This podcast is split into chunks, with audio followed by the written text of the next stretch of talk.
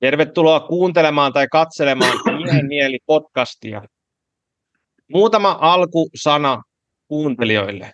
Jos tykkäät siitä, mitä täällä mun kanavalla tapahtuu ja haluat tukea tätä, tai mun podcastissa tapahtuu oikeastaan, niin mua kaikkein eniten auttaa se, että käyt tilaamassa tämän kanavan YouTubessa, annat tykkäyksiä, kommentteja, kysymyksiä, koska silloin kun te olette aktiivisesti mukana tässä, mitä mä teen, niin se motivoi mua tekemään tätä enempää, enemmän, podcasti kasvaa, mä saan lisää vieraita ja niin päin pois. Ja toinen käytännön juttu, kiitoksia Puhdas Plussalle podcastin sponsoroinnista. Ja näitä puheitta menemme sitten päivän jaksoon ja mulla on tänään vieraana Sami Nuora. Ja miksi Sami on tullut tänne podcastiin, niin se oikeastaan lähti siitä, että Mä oon tätä podcastia jonkun aikaa tehnyt jo ja sitten juttelin tuon Suhosen Teron kanssa joskus ja hän sanoi, että onko tämä Sami Nuora mulle tuttu kaveri, että pitäisi pyytää mun podcastiin ja mä olin, että en, en, en tunne Samia, Samia ja tota, mä sitten tietysti laitoin vaan Sami Facebook kaveri, Samille Facebook-kaveri pyydön ja Sami, Sami laittoi, että no niin, voidaan olla nyt Facebook-kavereita ja mä olen sitten sivusilmällä seurannut Samin touhuja siellä somen puolella ja huomannut, että meillä on aika paljon yhteisiä kiinnostuksen kohteita ja ajattelullisesti me jaetaan aika paljon samanlaisia, ähm, no ehkä maailma, samanlaista maailman kuvaa. Ja mä olin silloin, että okei, että hei, että tämä tyyppi vaikuttaa kiinnostavalta, haluan Sami mun podcastiin. Ja mä laitoin pyynnön ja tässä, tässä me sitten ollaan. Mutta hei Sami, tervetuloa Miehen mieli podcastiin. Terve vaan. Kiitos paljon. Su- suuri ilo ja kunnia saada tulla taas tuota, puhumaan ihmisille ja kiinnostuneille. Se on aina mahtavaa. Haluaisitko kertoa meille, Sami, että, että mitä sä oot miehiäs? Joo, tämä on kyllä kova, kova luokan kysymys. Tuota, öö, mä sanoisin, että, että tuota, tämmöinen niin kuin, totuuden etsivyys varmaan kuvaa mua aika hyvin. Että, ää, mä oon, vois sanoa, voisi lähteä liikkeelle vaikka noista VTC-iskuista, jolloin mä niin kuin havahduin semmoiseen tavallaan maailmaan, joka mua oikeasti ympäröi. Et siihen asti mä olin tietyllä tavalla, voi sanoa, että mä olin niin kuin lapsi. Mä elin pienessä, pienessä maailmassa Oulun tuirassa ja se mitä mä näin ja koin oli ainoa, mikä on totta. Ja VTC-iskut oikeasti vasta havahutti mut miettimään, että mikä tässä maailmassa on niin kuin vikana. Missä, missä on menty pieleen, miksi tällaista tapahtuu. Ja sieltä, sieltä mä oon sitten lähtenyt sitten tuota noin niin, en ole käynyt koskaan akateemista puolta opiskelemassa, että on, on niin kuin käynyt peruskoulut ja lukio ja ammattikorkeakoulussa opiskelin musiikin tuottamista ja sitten on niin yrittänyt navigoida tässä hullussa maailmassa ja ihmetellä, että, että niin kuin miten me ollaan niin sekaisin, että onko mä sekaisin, onko suomalaiset sekaisin vai onko kaikki kansat sekaisin, onko tämä ajan jakso ihmiskunnassa nyt joku sellainen, että niin kuin nyt ollaan jonkun aikaa sekaisin vai ollaanko me oltu ihan aina sekaisin, vaan niin kuin mikä hemmetti tässä oikein mä. Ja sillä tiellä edelleen, että tuntuu, että niin kuin nyt kun on 40 tai 41, niin on alkanut niin kuin vähän kirkastua se, että miten, miten mä mikä on sellaista tietoa, mihin mä luotan ja millä perusteilla. Että on tullut tavallaan vaihdettua myös mielipidettä matkan varrella aika isoissakin asioissa tietyssä mielessä, että, että tuota noin, niin, se lähtökohta on ollut, ollut monella tapaa hyvin erilainen kuin mihin on nyt sitten päätynyt. Jotain tiettyä yhdenmukaisuutta, että mä oon aina ajatellut, että, että maailmassa on niin epäoikeudenmukaisuutta ja sitä meidän pitää, meidän tehtävä on jollain tavalla sitä vähentää sitä epäoikeudenmukaisuutta. Ja, ja tuota noin, niin, ää, että, että, että tämmöinen niin kuin valtaeliitti esimerkiksi pääsee muodostumaan maailmassa eri aikakausina. Ja mä oon tavallaan kokenut olevani aina niin kuin kansan puolella. Että esimerkiksi se, että mä en ole opiskellut akateemista tutkintoa, niin mä koen, että mun tapa ymmärtää yhteiskuntaa on siitä syystä jo lähtökohtaisesti vähän erilainen. Että mä koen olevani aina sillä niin kuin kansan puolella, mutta se ei tarkoita sitä, että mä puolustan ö, kansaa kaikissa asioissa, mitä niin kuin kansa minäkin ajankohtana edustaa. Että tavallaan mä yritän analysoida kriittisesti sekä niin kuin tiedettä ja akateemista maailmaa, mutta my- myös sitten kansaa, joka sitten taas omista lähtökohdistaan yrittää ymmärtää, että miten, miten vaikka tämmöinen kuin demokratia, miten se toimii ja näin päin pois. Mä yritän löytää jotain järkeä ja totu, totuutta tästä hullunmyllystä. Niin sellainen mies kai. Mites tota, mies tekee täällä maailmassa tällä hetkellä? Ihan mua kiinnostaa niin kuin tämmöinen aktuaalinen, että sulla on kaiken näköisiä projekteja ja valmennuksia ja muuta, niin haluatko kertoa meidän kuulijoille vähän, että mitä, mitä sä teet täällä?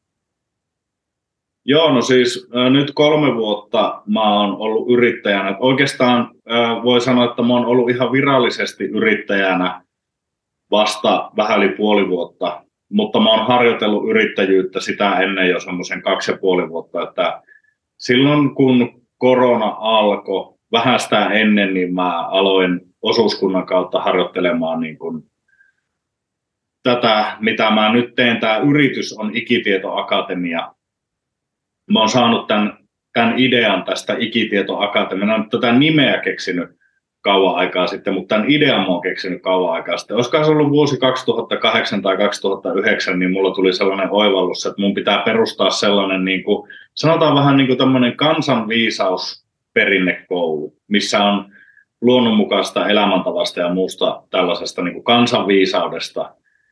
Että se on tavallaan vaihto, se on niin kuin ta, tietyllä tavalla vaihtoehto just akateemiselle koululle. Ja niin tämä on verkkokoulu, tämä Ikitietoakatemia.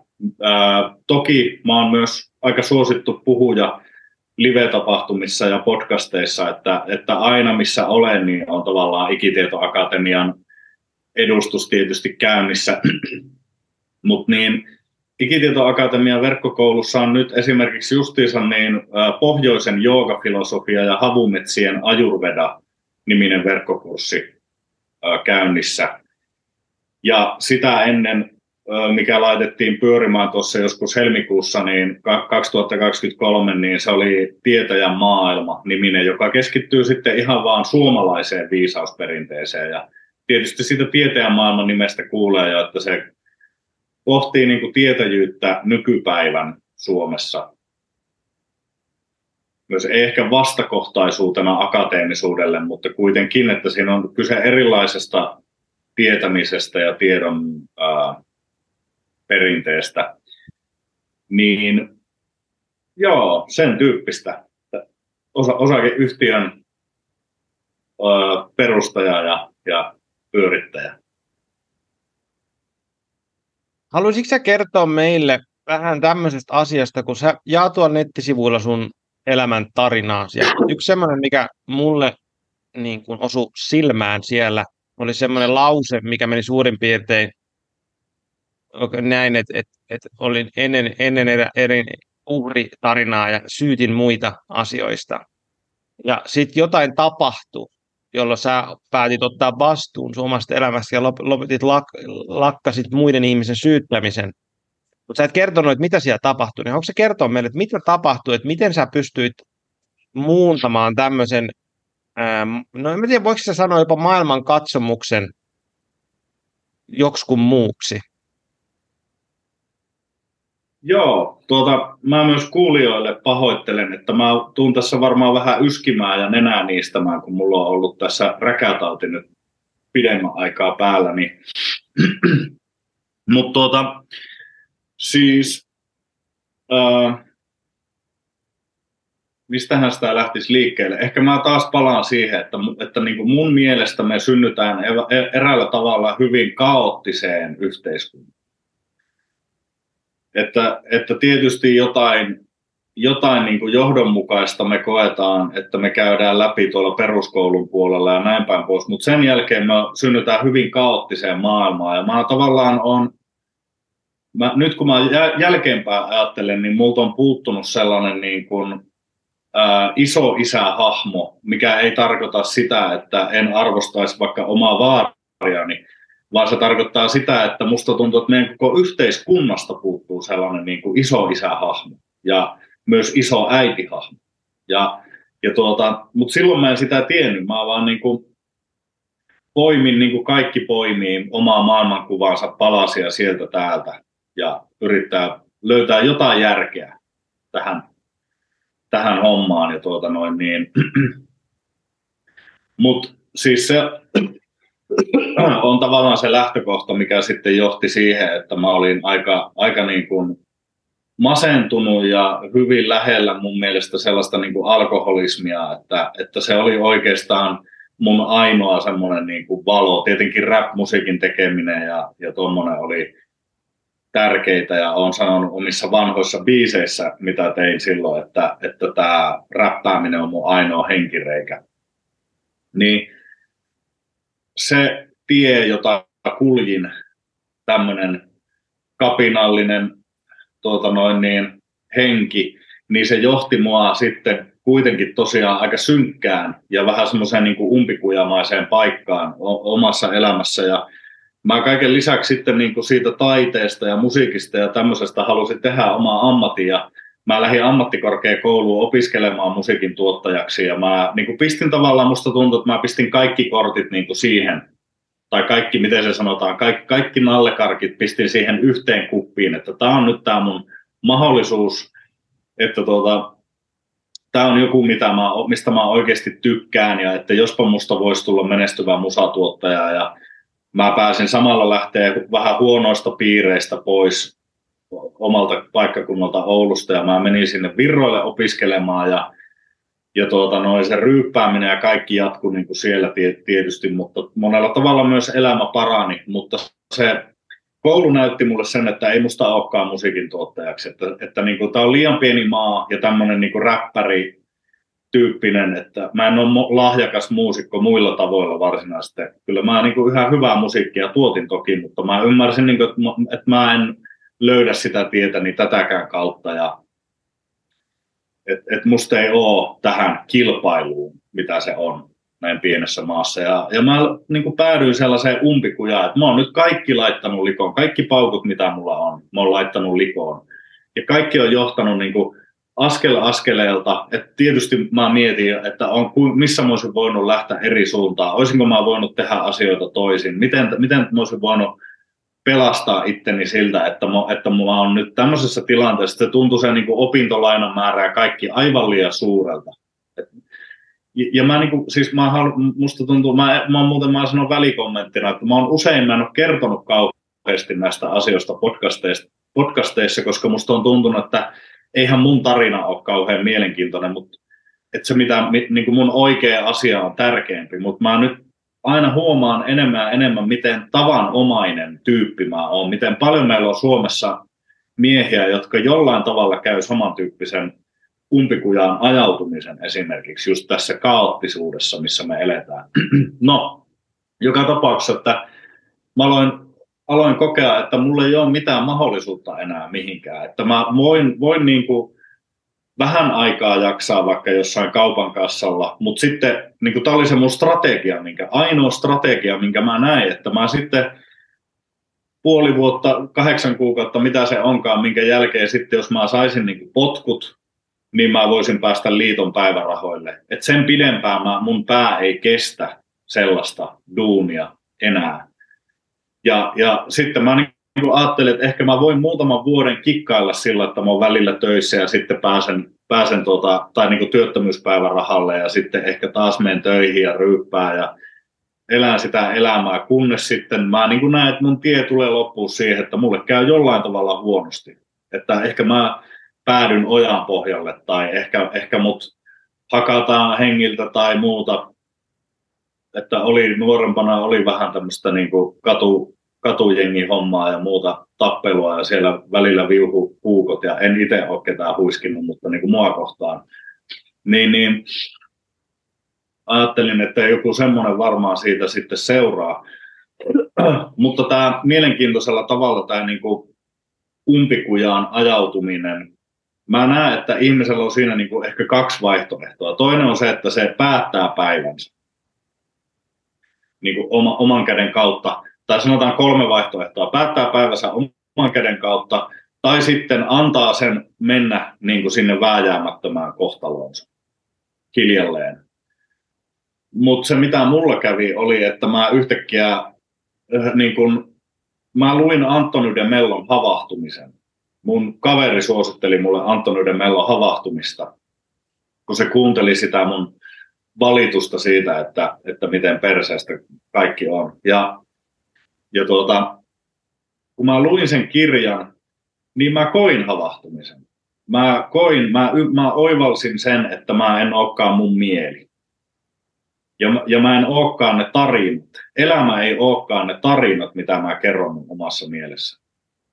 Ja mä sain siihen niin suuren tämmöisen niin kuin, miten se sanottaisi, etääntymisen siihen narratiiviin, jota siihen valitustarinaan ja uhritarinaan, uhrimentaliteettiin, mitä mä kerroin itselle itsestäni ja maailmasta ja siitä, miten me ollaan tämmöisiä altavastaajia ja me ollaan tämmöisiä räppäreitä ja kaikki se, mitä oli omaksuttu tuolta hip-hop-musiikin kautta, mitä niistä.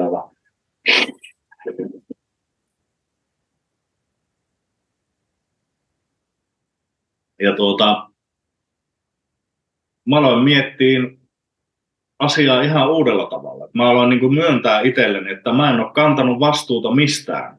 Mä aina syytän kaikkia muita. Että niin kuin, mä oon itse aiheuttanut itselleni ihan kaiken. Koska mun asenne on koko ajan huono. Koska mun asenne on koko ajan uhriasenne. Että mä en voi päästä siitä mihinkään muuten kuin muuttamalla täysin mun elämän asennetta ja muuttamalla niin kuin ihan totaalisesti sen, millä tavalla mä kannan vastuuta itsestäni ja, ja omista valinnoistani ja omasta elämästäni. Mä näin, mä muistan vielä, kun mä istuin mun semmoisessa asunnossa, jossa tämä oli vähän eri tilanne jo, mutta kuitenkin samoja keloja, mitä siitä Demellon kirjasta lähti. Siitä lähti siis tosi iso muutosprosessi, mutta muistan esimerkiksi tämmöisen, kun mä havahduin aamulla siihen, kun mä istuin mun huoneessa ja katsoin kaikkia niitä esineitä ja kaikkia, ja ni, niissä oli niinku se vanhan, vanha Samin tarina niissä tavaroissa. Ja mä tajusin, että joka ikisen tavaran mä oon ihan itse jostakin sinne roudannut. Ei kukaan niitä mulle sinne roudannut. Mä oon roudannut ne sinne. Ja mä oon samalla lailla hankkinut kaikki mun koulutodistukseen, kaikki ne numerot. Mä oon samalla lailla hankkinut kaikki ne ihmiset. Mä oon hankkinut ne mun asunnot. Mä oon hankkinut ne mun kaikki ratkaisut.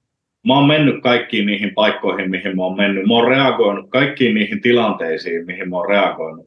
Niin oma valinta. Kukaan ei tule pelastaa mua tästä.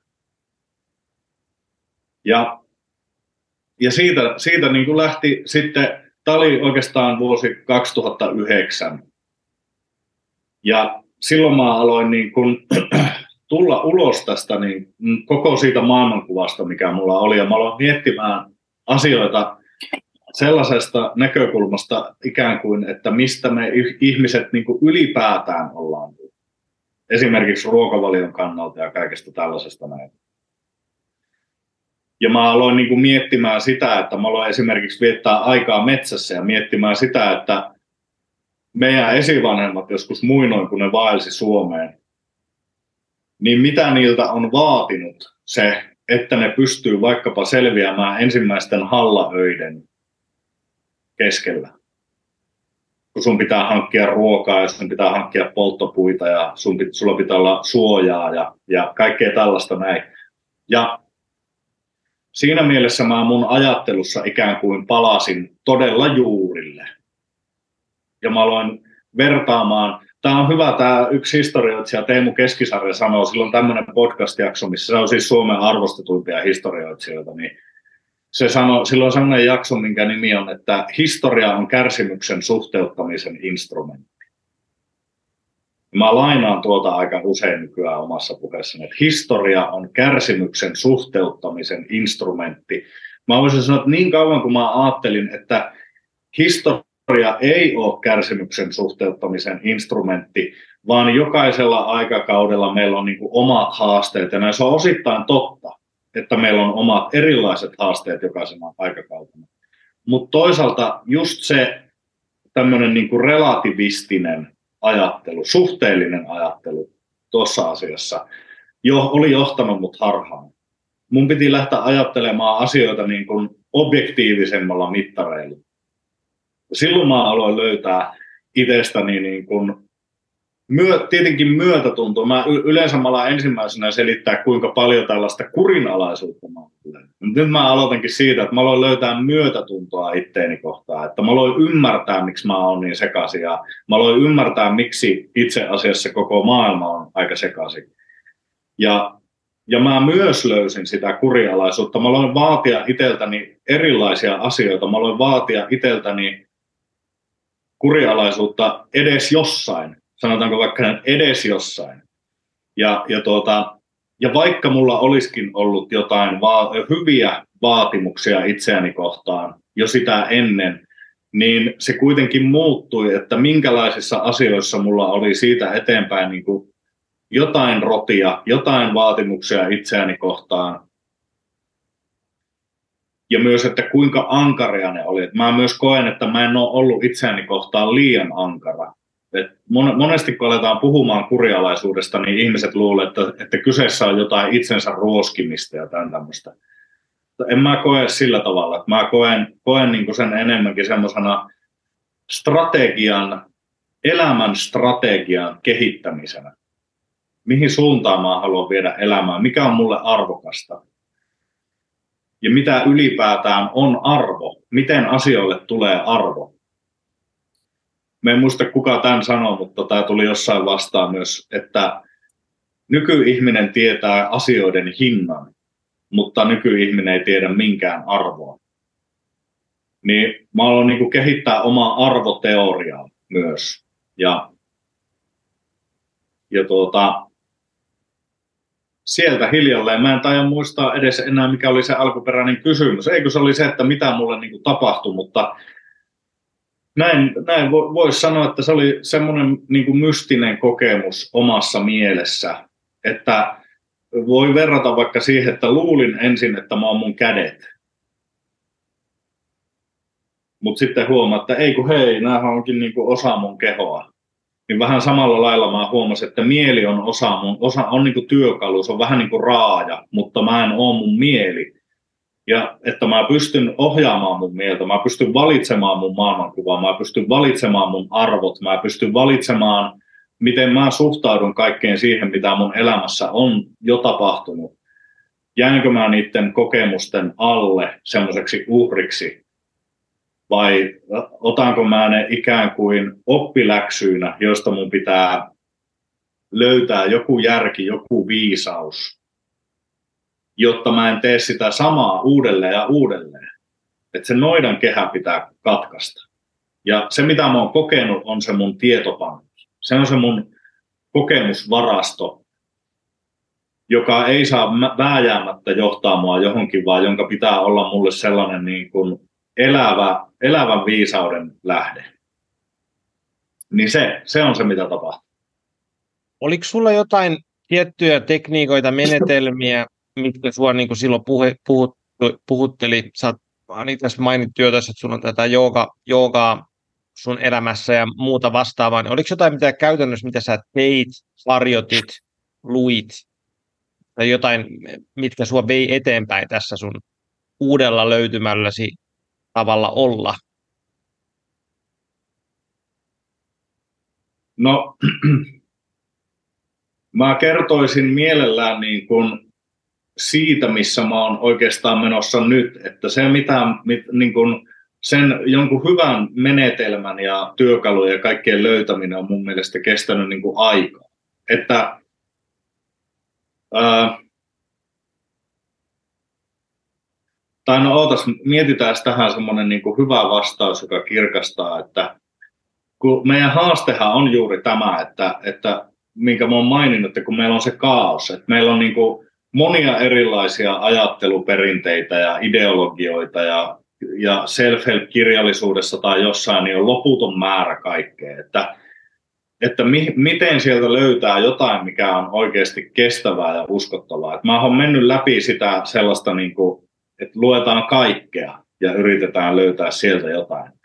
Mutta kyllä mä niin kuin aika alussa silloin jo kun tämä muutosprosessi minussa lähti käyntiin, niin oivalsin niin kuin esimerkiksi sen, että tieteeseen ei voi täysin luottaa. Tiede ei anna meille johdonmukaisia vastauksia ää, esimerkiksi ruokavalioon liittyvissä asioissa, koska se on välillä sitä mieltä, että sokeri aiheuttaa niitä sairauksia ja sitten seuraavalla, seuraavalla viikolla Iltalehet uutisoi, että se onkin rasva ja liha, joka aiheuttaa niitä sairauksia – niin totuus ei ole tämmöinen, joka vaihtuilee koko ajan. Niin mä en voi luottaa täysin tieteeseen, mutta mä myös tiesin omista opinnoista, että tieteellä on, tiede on niin kuin menetelmä, joka etsii tot, totuutta ja siinä on niin kuin perää, että se ei aivan täysin, hyl, sitä ei voi täysin hylätä tietenkään.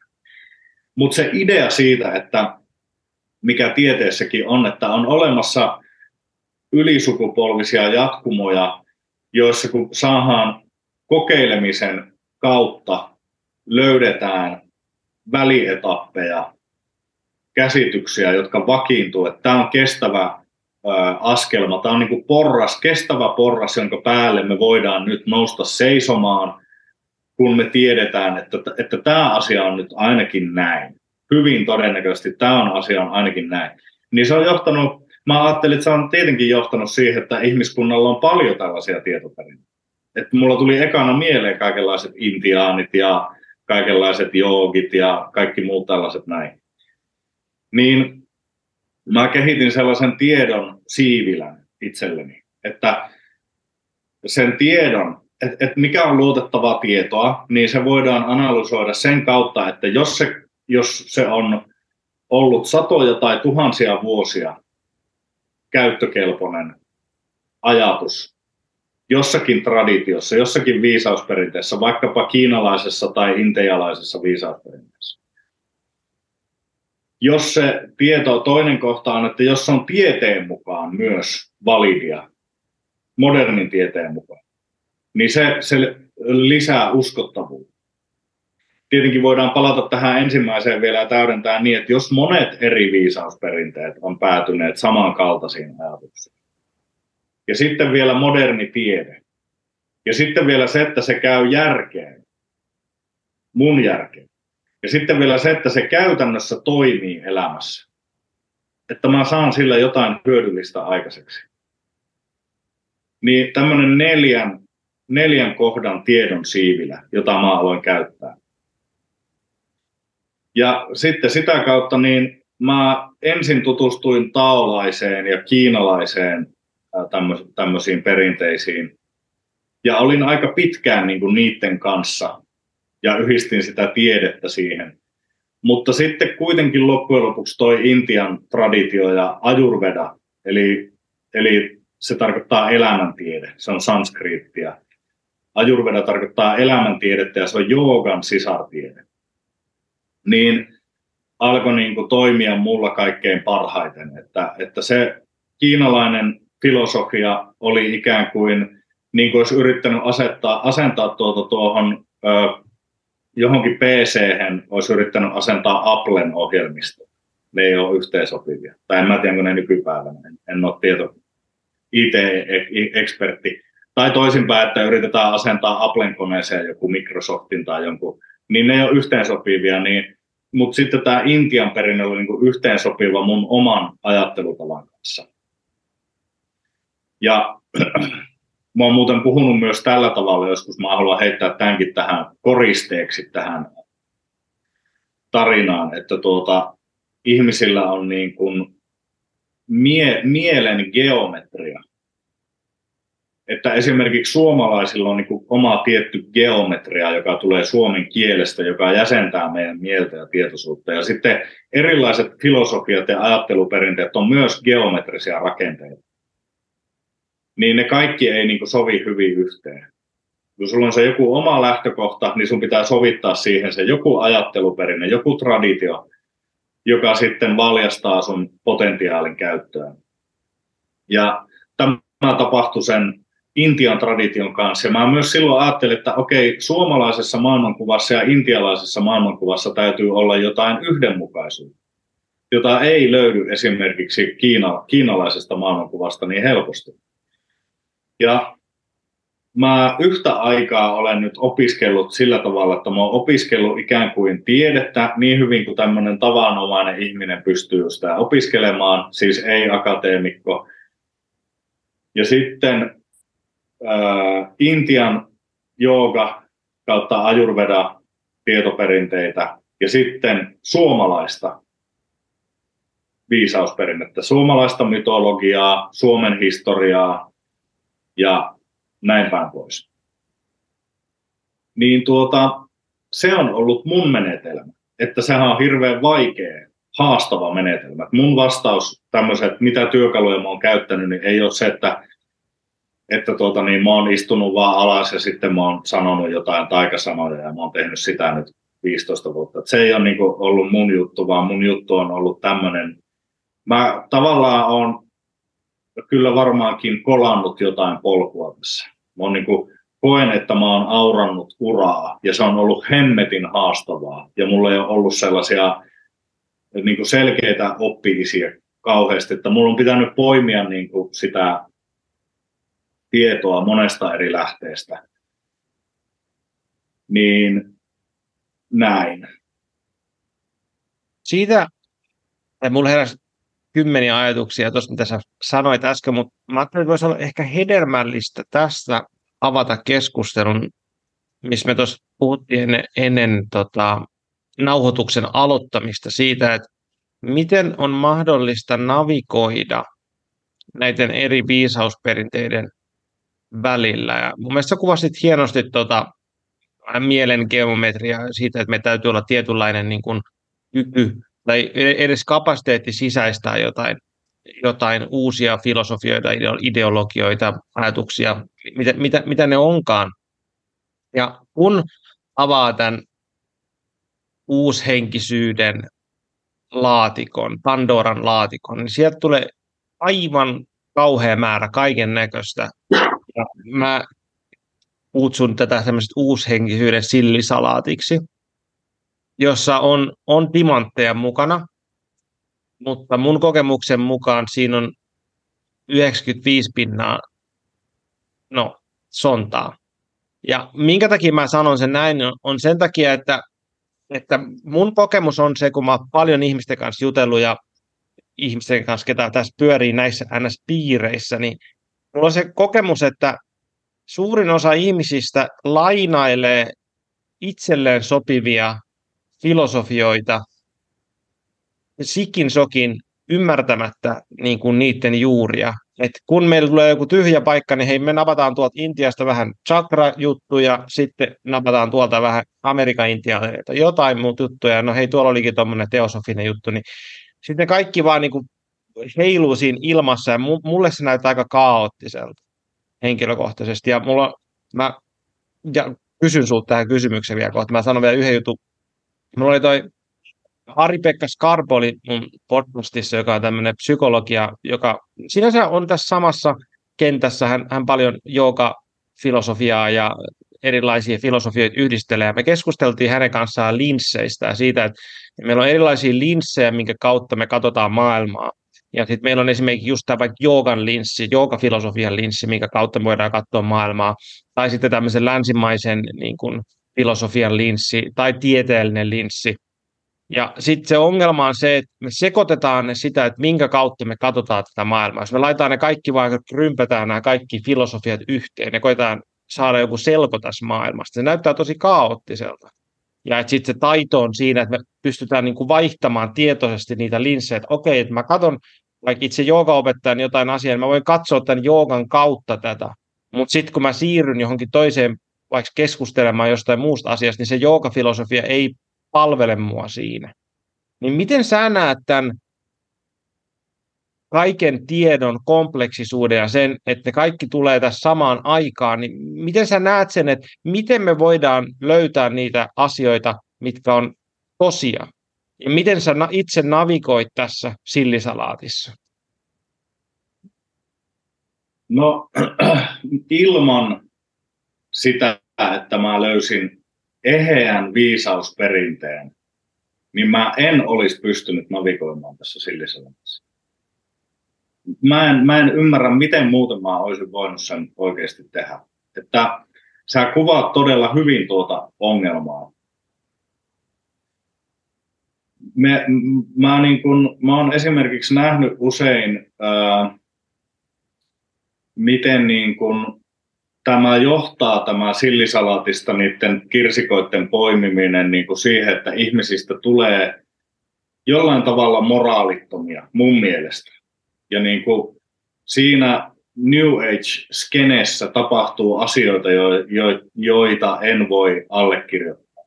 Ja en koe samaistumista niin kuin, ää, moniin asioihin siinä skenessä. Että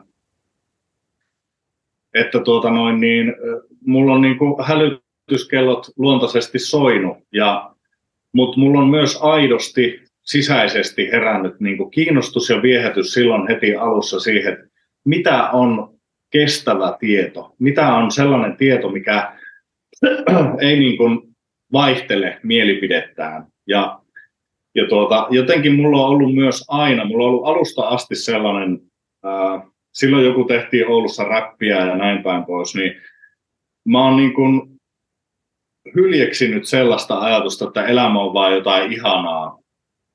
Et mä niin tiedän, että elämä ei ole vaan ihanaa. Elämässä niin mä en voi luottaa sellaiseen äh, traditioon tai filosofiaan tai maailmankuvaan, joka tarjoilee jotain, äh, jotain joka vaaleanpunasta enkelipölyä tai jotain pelkästään. Se on heti mä tiedän, että okei, tämä ei ole varmastikaan koko totuus. Niin tuota, ainoa, niin kuin ainoastaan eheä, johdonmukainen, koko ajan johdonmukainen filosofia on ollut mulle se, joka on saanut mut kulkemaan läpi siitä hämmennyksestä ja sekamelskasta ja näin päin pois. Niin mä koen se, se on niin kuin hyvin yksilitteinen vastaus. Mä ymmärrän, että joskus kun mä annan tämän vastauksen, niin ihmiset, se ei oikein niin kuin kolaha ihmisille, tai se ei, koska se vaatii hyvin usein sitä, että mun pitää kyseenalaistaa esimerkiksi se, mitä mä sanon mun sydämen ääneksi, mitä mä luulen mun sydämen ääneksi. Mä luulen, että mun sydän sanoo, että mun pitää nyt tehdä noin ja näin. Ja se traditio sanoikin, että tässä kohtaa kannattaisikin miettiä, että tässä voi olla kyse jostain muusta, että ehkä se ei olekaan sun sydämen ääni. Ja, mä, ja mä, oon tehnyt, mä oon tehnyt niin paljon virheitä. Mä oon, siis, koska se haastehan on se, että oikeasti tavallaan meidän täytyy kuunnella meidän sydäntä. Mutta mistä me tiedetään, milloin se on meidän sydän, joka puhuu? Milloin se, ei ole, milloin se onkin joku meidän trauma, joka puhuu? Ja, ja kun mä oon itse tuota, tehnyt sellaisia niin kuin virheitä, eihän ne oikeasti ole virheitä, mutta mä oon itse tehnyt sellaisia, että mä oon niin kokenut sydämen kutsun johonkin paikkaan. Mä oon, mä oon niin ollut sillä, että ei vitsi, nyt mun sydän heräs niin tälle asialle, että jumalauta, mun, nyt mun pitää mennä tuohon suuntaan elämässä. Ja sitten kun mä menen siihen suuntaan, niin se mun ää, toiveikas mutta virheellinen ajattelu paljastui. Ei jumalauta, mä teen virheen. Että voin mä niin aina kääntää sen tietysti niin, että, ja, että siinä on se puoli myös, että ei me tavallaan tehdä virheitä, vaan me opitaan niistä virheistä, niin siinä mielessä ne on virheitä. Niin okei, mä oon tällä tavalla oppinut, että me ei voida ajatella, että meidän sydän on se, joka puhuu täällä, vaan ne on usein meidän traumaa, ne on usein meidän lapsellisia toiveita ja näin päin pois.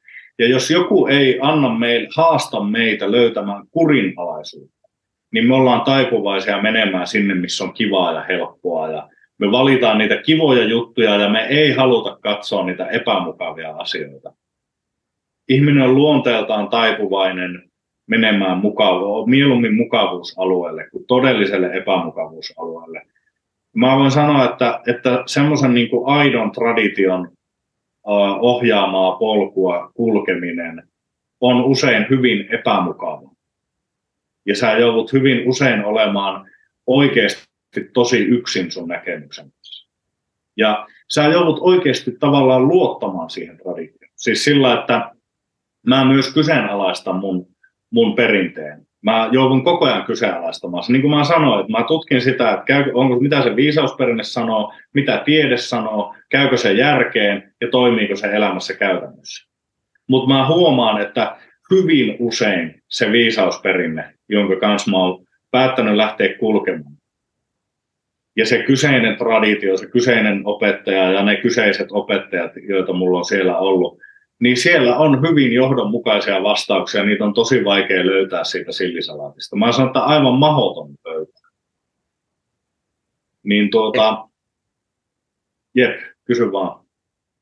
Mulla tuli itsellä mieleen semmoinen, että, että miten mä oon niinku navigoinut tässä, tässä, joka vähän liippaa ehkä jotenkin sunkin tekemisiä, että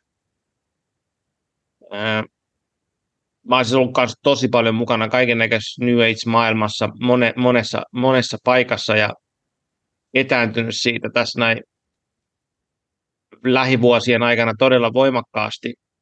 Ja musta tuntuu, että siinä on auttanut muutama asia siinä, että mikä auttanut minua navigoimaan. Niin yksi oli semmoinen kirja, se oli tuota Brad Warnerin Hardcore Zen. Ja mä joskus harjoitin Zen-meditaatioon ja tota, Brad Warnerin kirja oli sillä hauska, että et siitä, siitä jäi mulle mieleen semmoinen, ei hauska, mutta siitä jäi semmoinen ajatus mieleen, että mikä tulee Zenistä, että, että jos etsitään jotain valastumista tai mitä vaan, niin no oikein se tarina meni näin, että hän koki valaistumisen meditaatiossa ja hän meni opettajansa luo, että hei opettaja, opettaja, että nyt mä koin sen valaistumisen. Se opettaja kysyi, että tota, okei, okay, koska se oli viime viikolla. Okei, okay, että no onko se nyt? Ei, mutta siis kuuntele nyt, kun se oli se, mä koin sen viime viikolla, se oli tällainen ja tällainen ja tällainen. Se opettaja kysyi, että niin, että onko se nyt? Ja sitten se vaan koittaa selittää, ei, ei, ei, kun sä et ymmärrä nyt, kun mä koin sen valaistumisen silloin viime viikolla. Ja sitten siinä kohtaa sillä napsahti sillä äijälle, niin, no se ei ole nyt tässä. Mikä se sitten on? Mikä se merkitys on, kun se ei ole tässä? Ja se koko kirja oikeastaan se pinpointtaa siihen, että jos se ei ole tässä hetkessä havainnoitavissa, niin se ei ole totta. Joka on niin kuin tämmöinen Zenin niin kuin tietynlainen ydin joka auttoi mua navigoimaan siinä niin kuin New Ageissa, kun kuuntelee kaiken näköistä liirum laarumia, ka- ka- kaikesta mahdollisesta. Ja sitten jos mä katson sitten, että et, et koenko mä nyt tässä tämän asian näin, niin suurin osaksi vastaus on, että en koe. Ja sitten mä voin jättää se. Ja toinen on tietysti, mitä, mihin säkin oot koskenut, niin Advaita Vedanta, niin mulla oli jossain kohtaa tosi voimakas ää, veto Advaitaa kohtaan, varsinkin Nisarkadatta Maharajin kirjoituksia kohtaan ja siinä on tosi voimakasta niin kuin itsensä ää, tota, kyseenalaistamista. Mulla on netin neti tatuointikin tässä kädessä, joka niin kuin tarkoittaa sitä ei sitä, ei tätä. Joka viittaa siihen, että asiat, mitä sinä voit havainnoida, eivät ole totuus. Joka on auttanut mulla se, että, että mä en ota itseäni tosissani sillä tavalla, just mitä sä kuvasit siitä, että, että mistä mä voin tietää, että se mun sydämen ääni on totta niin siinä on aina mun sisällä itsessäni on kysymys, kysymys itsekritiikki, että mistä mä tiedän, että tämä on totta. Ja se on semmoinen, mikä on äärimmäisen vaikea polku mun kohdallani, se, koska sitten se on tehnyt vaan sen, että, että aika vähän asioita on totta, mitä mä voin tehdä, että mihin mä voin niin kuin täysin luottaa. Ja mun ongelma on ehkä enemmän ollut se, että, että mun on ollut vaikea ylipäätänsä löytää asioita, minkä, mihin mä voin täysin luottaa ilman mitään niin kuin epäilyä. Ja mulla on kaiken näköisiä omia projekteja, mitä mä oon laittanut eteenpäin, mutta joka kerta mulla tulee se super itsekritiikki siitä, että voiko mä täysin seisoa tämän takana vai en. Ja miten sulla itsellä, kun sä kyseenalaiset itse, itseäsi, niin palataan vielä ehkä vähän takaisin siihen, että mistä sä löydät sen tuntuman, tai mikä se on, että sä puhuit niistä askelista, että sä askelat jonkun päällä, mikä on niin kuin totta, mikä on solid, mikä se on nyt suomeksi, niin kuin kestävä, vakaa, kestävä, vakaa. mi- miten sä itse tiedät, että sä oot semmoisen paikan päällä, kun sä oot kulkenut tätä polkua? No siis viisausperinne on menetelmä sen ikuisen totuuden näkemiseen tässä nykyisyydessä. Siis sanotaan vaikka hyvä esimerkki, että mikä on maa-elementti? Niin mä voin, voidaan, niin voidaan pohtia, että onko viisausperinteen väittämä maa-elementistä totta vai ei. No okei, okay, mikä on maa-elementti? No se on kiinteyden periaate. Ny- nykyihminen, varsinkin justiinsa tuossa New Age-kentällä, niin siellä on, ja, ja niin kuin solipsismin maailmassa. Tässä New Ageissähän on tällainen ykseysfilosofia kuin solipsismi. Sitä ei kyllä siellä sanota solipsismiksi, mutta se on solipsismia, joka on eri kuin Advaita minkä sä mainitsit äsken. Se on monismia, mutta joka tapauksessa. Niin tässä solipsismissa usein ajatellaan esimerkiksi, että kaikki on vaan harhaa, joten me voidaan mennä esimerkiksi seinien läpi ja muuta, kun me vaan nostetaan meidän värähtelytaajuutta ja vaan nähdään, että kaikki on harhaa, niin me voidaan mennä tuosta seinien läpi ja näin, ja kaikki ihmiset elää unessa, jotka ei tätä asiaa tajua. Ja sitten mä voin kysyä tällaiselta henkilöltä, että okei, no näyttäisitkö ja menisitkö seinän läpi? Kiitos. Niin en ole vielä koskaan nähnyt, että kukaan menee seinän läpi. Ja esimerkiksi äh, mun tähän, kun tämä on siis valmennusmenetelmä, mitä mä esimerkiksi Ikitietoakatemiassa opetan, niin se on sekä mun oppima valmennus, valmennusmenetelmä tästä viisausperinteestä, että myöskin mun itseni kehittämä, koska mä oon Ajurveera-konsulttina niin kuin kehittänyt tätä, ja siellä on kaikenlaisia ihmisiä, niin mun pitää niin kuin miettiä, että miten, miten mä kehitän valmen, valmennusmenetelmä, jossa ne alkaa löytää sen todellisuuden, joka kestää. Niin Tämä on yksi esimerkki siitä, että se väite, sä voit ottaa sen tutkimushypoteesiksi. Onko olemassa kiinteyden periaate? Pystynkö mä työntämään mun sormen läpi kiinteistä asioista? Ja testaa niin kauan kuin haluat. Jos siinä menee tunti, niin hyvä. Jos siinä menee viikko, aivan fine jos siinä menee 50 vuotta, että sä haluat ainoastaan testata, onko kiinteyden idea olemassa, ja pystytkö sä murtamaan sen, ja missä olosuhteissa sä pystyt murtamaan. Esimerkiksi jos sulla on heikko jää, niin sä voit työntää sormen siitä jää läpi, vaikka se kevyellä voimalla se on kokeiltuna, se on kiinteä, mutta kun sä laitat lisää voimaa, niin sun sormi meneekin siitä läpi. Mutta se todistaa tämän väitteen, koska silloin sun sormi on kiinteämpi kuin se jää. niin siinä on yksi tutkimusmenetelmä. Ja sitten jos sä pääset as- askeleesta yksi seuraavalle askeleelle, eli sä pääset vaikka tästä maa-elementin tutkimisesta seuraavaan, sitten tulee seuraava tehtävä. Ja sitten aletaan testaamaan, että minkälaiset periaatteet tätä todellisuutta hyvin todennäköisesti ohjaa jos onkin totta, että joskus joku voi mennä seinän läpi, niin näyttäisi siltä, ainakin mun kokemus on, näyttäisi siltä, että se on hyvin harvinaista. Ja äh, jos vaikka sanotaan, että jotkut ihmiset tavoittelee sitä, ne tavoittelee sitä, että ne uskoo edelleen, että kyllä me voidaan mennä seinän läpi, niin mä esitän kysymyksen, että millä tavalla tämä seinien läpi juokseminen antaa sun, sulle tuota elannon elämässä? Miten se auttaa sua maksamaan vuokran? jos sä haluat kehittää sun kykyä juosta seinien läpi, niin mikä se sun taktiikka? Onko se se, että kun sä vihdoin opit juoksee seinien läpi, niin meetkö sä sitten esimerkiksi öisin kaupan seinän läpi ja käyt hakemassa sieltä ruuat, ja tuleeko ne ruuatkin sitten sun kanssa siitä seinän läpi, sä sitten tuot kotiin, eli sä kehität seinien läpi kulkemisen kykyä, jotta sun ei tarvitse mennä enää töihin. Ja sä kävelet pankkiholviin ja sä otat sieltä rahaa ja nekin tulee seinän läpi, sä tuonne kotiin, niin sekö se on se sun, mikä se sun realistinen unelma on, että miksi sä haluat, että tämä todellisuuden pitää olla sellainen, että sä voit mennä seinien läpi, mitä se hyödyttää sua. Eli mä käytän todella niin kuin kylmää, rationaalista, loogista tapaa esittää kysymyksiä ihmisille, haastaa niiden maailmankuvaa, että ne miettii, että mihin niiden kannattaa panostaa tässä elämässä. Siis joku kuulija voi oikeasti ihmetellä, että hä, eikä nyt tolla tavalla kukaan ajattele, että oikeasti vakavasti miettii seinien läpi menemistä, että se on se uni, mistä meidän pitää herätä, niin mä sanon, että on sellaisia ihmisiä olemassa. Ja siksi, siksi mä oon myös näitä asioita joutunut miettiä niihin näitä vastauksia.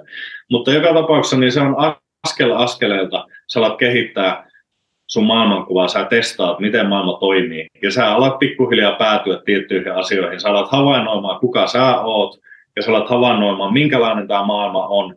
Ja kaikkihan meidän elämän filosofia lähtee ihmiskuvasta.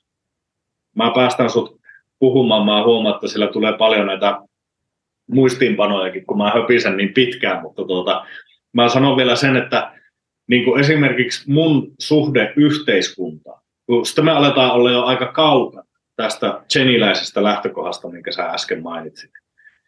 Jos me aletaan, että mikä meidän suhde on yhteiskuntaan, mikä meidän asenne on suhteessa yhteiskuntaan, niin, ja mihin suuntaan yhteiskuntaa pitäisi viedä, niin sehän lähtee ihmiskuvasta ja maailmankuvasta.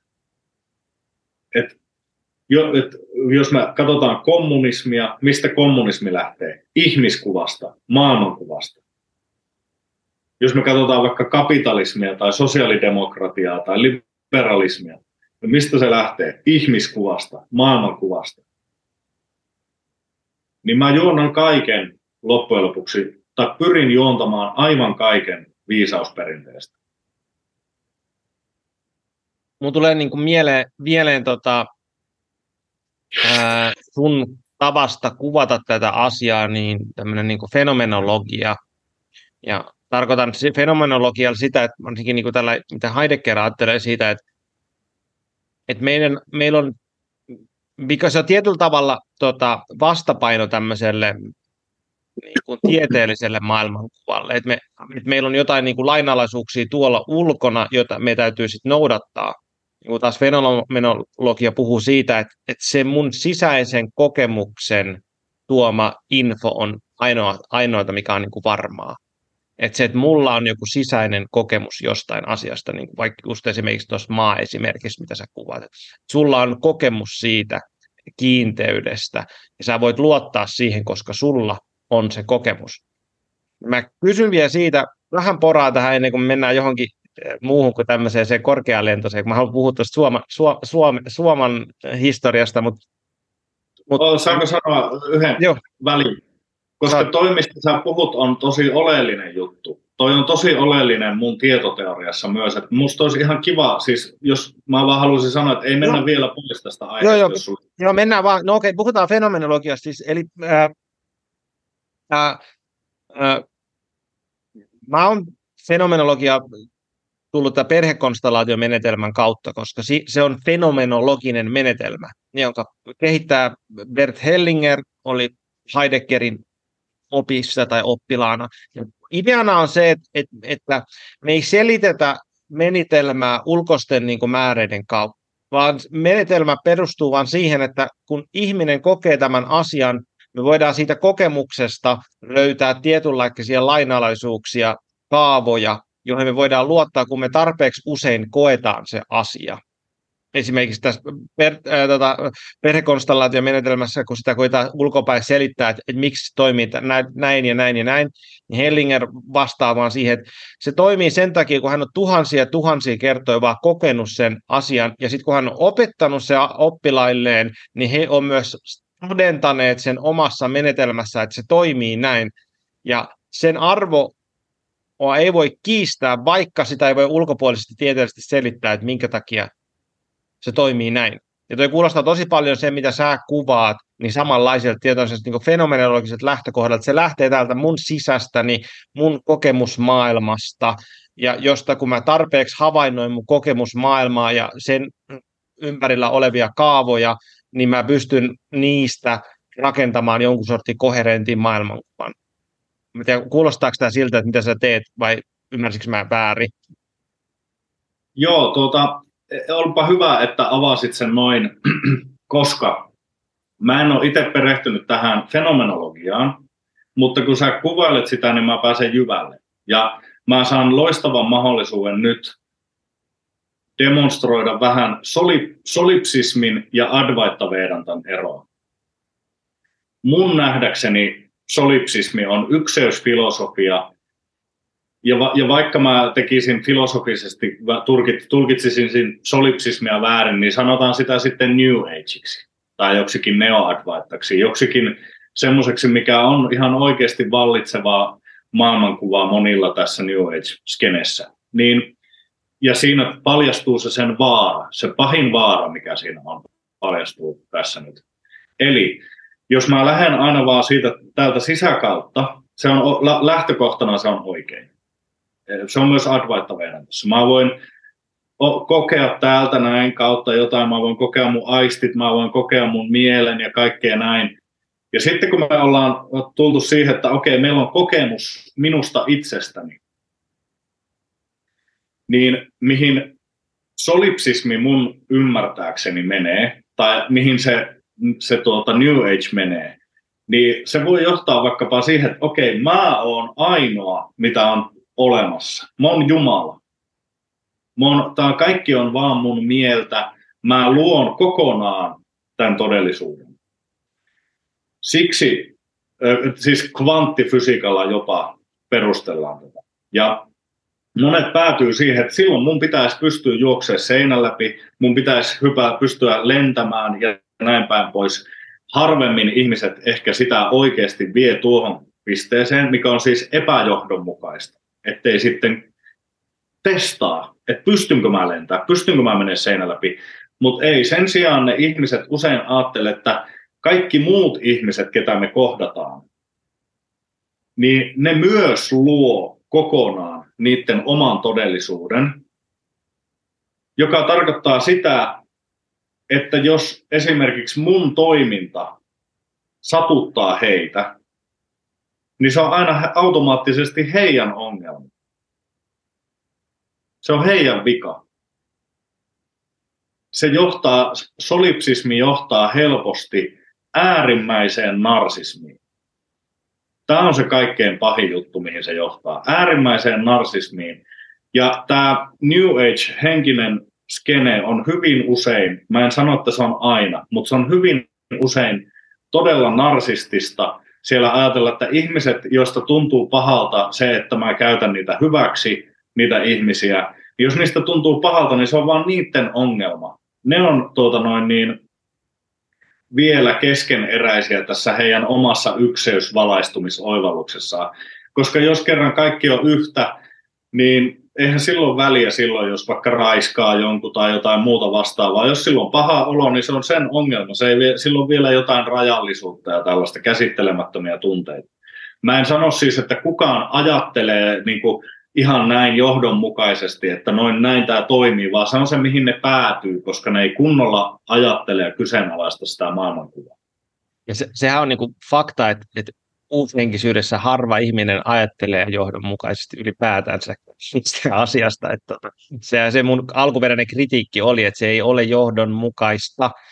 Ja sitten esimerkiksi, no tällainen niin jooga piireistä, niin toi Seuraan semmoista sydänmakasiini-podcastia, missä on tämmöistä niin kuin, kristityiksi heränneitä entisiä uushenkisiä ihmisiä. Tämä on tosi kiinnostava ilmiö, ilmiö itsessään. Ja siinä oli uusi jakso, oli tämmöistä tuttavasta Kukka Suoniosta. Hän jakoi sitä, että hän oli tietysti intialaisessa asramissa, joka oli vissiin aika korkealle arvostettu asrami kumminkin. Ja sitten siellä se ajatusmaailma meni niin, että, että, että just mitä sä kuvasit, että, että mitä vaan se guru tekee, niin se on sulle hyväksi, koska se guru tietää, että sä, sä tarvit just sen ja sit, mitä guru sulle ikänä antaakaan. Ja sitten tuli tosi voim- intensiivisiä niin kuin, väärinkäyttöä, seksuaalista hyväksikäyttöä ja kaikkea väkivaltaa. Ja kaikki ne voidaan selittää sillä, että koska guru tietää, että sun varmaan kuuluu se, että sun pitää kokea nyt seksuaalista hyväksikäyttöä tai väkivaltaa, jotta sun ego pehmenee, jotta, jotta jotain, niin se toi niin kuin ajatusmaailma johtaa tosi helposti siihen, että sä vaan niin kuin menetät itsesi. Sä menetät jonkun sortin niin kuin oman keskustas, kun sä annat sen jollekin muulle henkilölle. Ja toi on sama ongelmavyyhtiä, että me ollaan tuotu tietynlaista niin kuin hindulaista ajatusmaailmaa länsimaiseen ajatusmaailmaan, ne on sekoittunut kesken. Ja tässä, mitä mä puhun, no tämä ehkä myöskin siitä, mitä mä juttelin Aripekan kanssa, oli siitä, että egon menettämisestä. Et kun me ollaan tuotu se egon käsite hindulaisuudesta tänne länsimaille, jos, meillä, jos on ego, joka on Freudin me, tota, määritelmä asiasta, ne on kaksi eri juttua, hindulainen ego ja länsimainen ego. Ja me lyödään ne kaksi samaa aikaa sisään koneeseen, niin tulee tosi iso sekamelska, koska se, että mitä hindulaiset tarkoittaa egolla ja mitä länsimaiset tarkoittaa egolla, ne on eri asia sitten kun me puhutaan asiasta ymmärtämättä siitä, että mistä se edes lähtee, niin se aiheuttaa vain sekaannusta. Ja se on niin se, se sillisalaatti, mistä me ollaan tästä puhuttu, että kun meillä, meillä ei olisi perusmääritelmiä joillekin tietyille konsepteille, niin miten me voidaan puhua samasta asiasta? Jep. Joo, tuota, äh,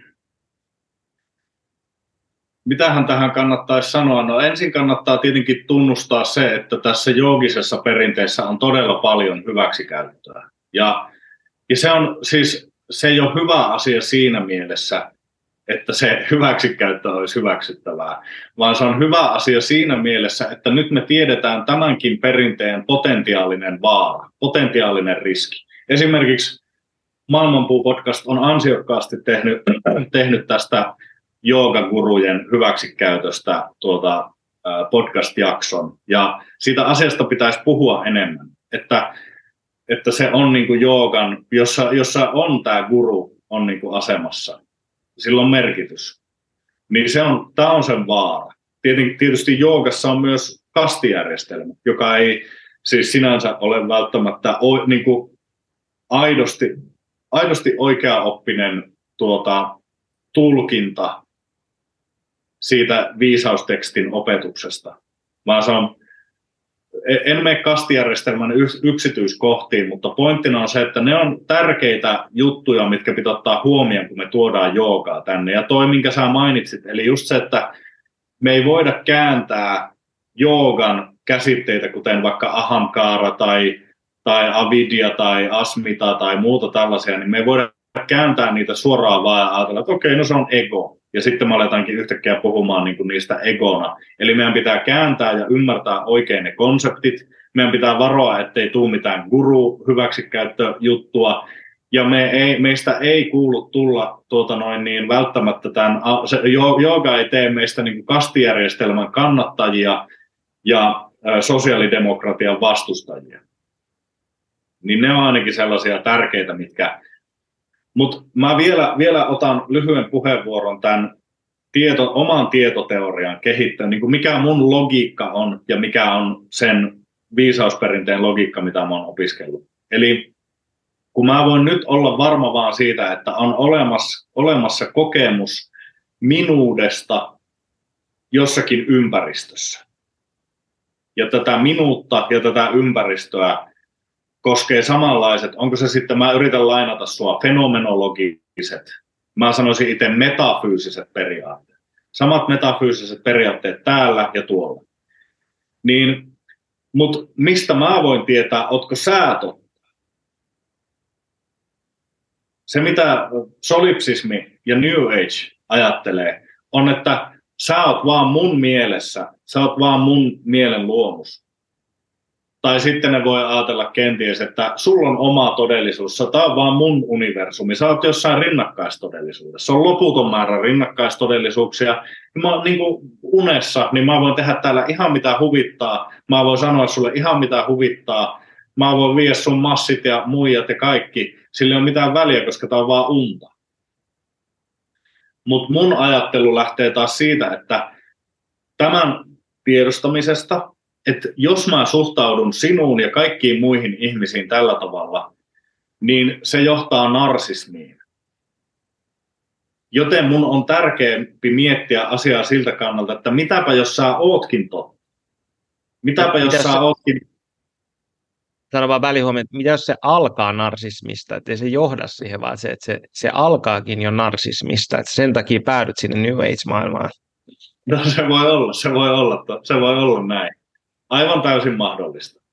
Mutta oli muna tai kana ensin, niin meidän pitää jollain tavalla, jos me halutaan rakentaa järkevä maailmankuva, niin meidän pitää tässä kohtaa meidän pitää ikään kuin ottaa hyppy ö, tuntemattomaan. Meidän pitää ottaa yksi semmoinen, niin että mä en voi ikinä olla sataprosenttisen varma. Mä väittäisin näin. Mä voin ikinä olla sataprosenttisen varma, ootko sä oikeasti olemassa ja onko kukaan muu ihminen oikeasti olemassa vai ei. Oletteko te myös tuntevia, kokevia olentoja, kuten minä? Vai oletteko te vaan mun nerokkaan alitajunnan luomuksia ja te olette niin kuin filosofisia chombeja, jotka esittää yksilöitä, mutta ei oikeasti ole. Mutta jos tässä kohtaa mä otan sen uskon harppauksen, että mä alan kohtelemaan teitä, kuten te olisitte myös todellisia ihmisolentoja niin kuin minäkin, niin silloin mä alan käyttäytyä epäitsekkäämmin ja mä valitsen niin kuin tämmöisen epäitsekkyyden ja myötätunnon tien.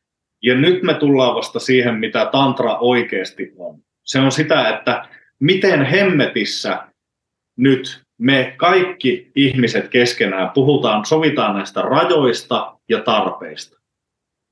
Mitkä sun rajat on, mitkä mun rajat on, mitkä sun tarpeet on, mitkä mun tarpeet on, ja mitkä on sun perusihmisoikeudet ja mitkä on mun perusihmisoikeudet.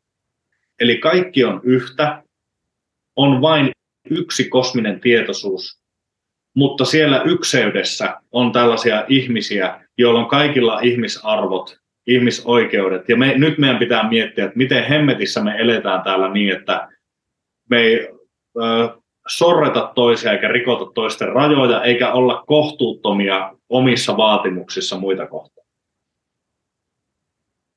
Miltä se mä kuulostaa?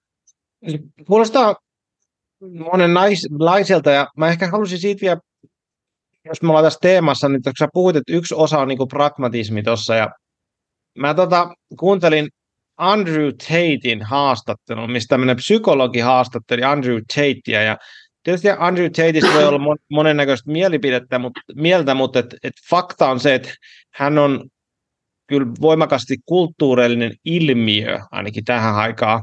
Ja, ja hän on myöskin todella älykäs ihminen, joskin ehkä moraalisesti hieman rappeutunut johonkin suuntaan, mutta et, et hän oli tosi hyviä pointteja. Hän, hän, hän tämä psykologi koitti tätä, saada sitä irti, niin kuin tätä Andrew Tatein niin maailmankuvaa.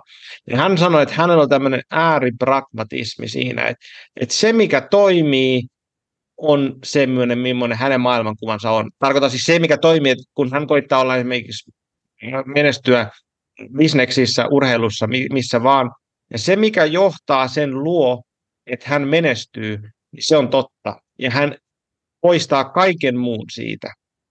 Mikä mun mielestä se on niinku tapa elää. En mä sano, että se on niinku oikeanlainen niinku kuva kaikille ihmisille, mutta hänelle se selkeästi toimii. Hän on niinku multimiljonääri, maailman paras äh, potkunyrkkeilijä ollut, yksi puhuituimmista henkilöistä tänään jonkunnäköisessä tässä päivässä meidän niin kuin jossain nettiskenessä – niin hän on täpännyt johonkin. Ja mun mielestä, sä, kun sä puhuit siitä pragmatismista, niin se jotenkin puhutteli mua sillä, että joo, että mä tykkään siitä, koska se, se, se pragmatismi tuo sen, että, että me ei voida kauheasti, tai se pragmatismi antaa tosi pienen laatikon. Että, että lainatakseni Henri Soinnumaata, mitä joskus juteltiin, että juteltiin aihe, jos tästä aiheesta, että se mikä toimii, niin se toimii tarkoitan, tarkoitan sitä, että, että jos se ei toimi, niin sitten se ei vaan toimi. Se, se tarkoittaa automaattisesti, se ei ole totta siis. Jos mä nyt vaikka ajattelen nyt vaikka Ayurvedan kautta tai jonkun muun tämmöisen perinteen kautta, että, että haluaisin saada voimakkaampia erektioita, siksi minun pitää syödä ää, vaikka dinos, dinosauruksen esinahkoja, no okei, okay, huono esimerkki, vaikka mit, mitä siinä, sarvikuonen sarvia, niin ää, jos se ei toimi suoranaisesti, niin se ei ole pragmaatti, se ei ole totta myöskään. Ja tällä myöskin me, meillä menee se, jos, jos me otetaan pragmatismi, käytetään loppuun asti, niin me myöskin pystytään ää, suodattamaan vanhaista perinteistä asiat, mitkä ei ole totta koska onhan se ihan fakta, että esimerkiksi ne kaikki 100 000 kiinalaista yrttiä, niin ei ne kaikki toimi. Mutta varmasti siellä on osa, mitkä toimii. Ja mä tykkään siitä, että sulla oli se pragmatismi siitä, koska se tuo sulle tietynlaisen väylän, että sä et pääse karkuun siitä. Että jos sä teet jotain juttuja, sä teet jotain juttuja, mikä ei toimi, niin sillä, no miksi se sitten kuuluisi sun viisa- viisausperinteeseen, jos ne ei kerta toimi. Tämmöinen ajatus Just tuli mieleen. Just näin, ja siksi me, koska mä oon vasta tämän ikäinen, niin mulla ei ole kokemusta ihan kaikista asioista, lähellekään siis mitä vaikka ajurvedassa.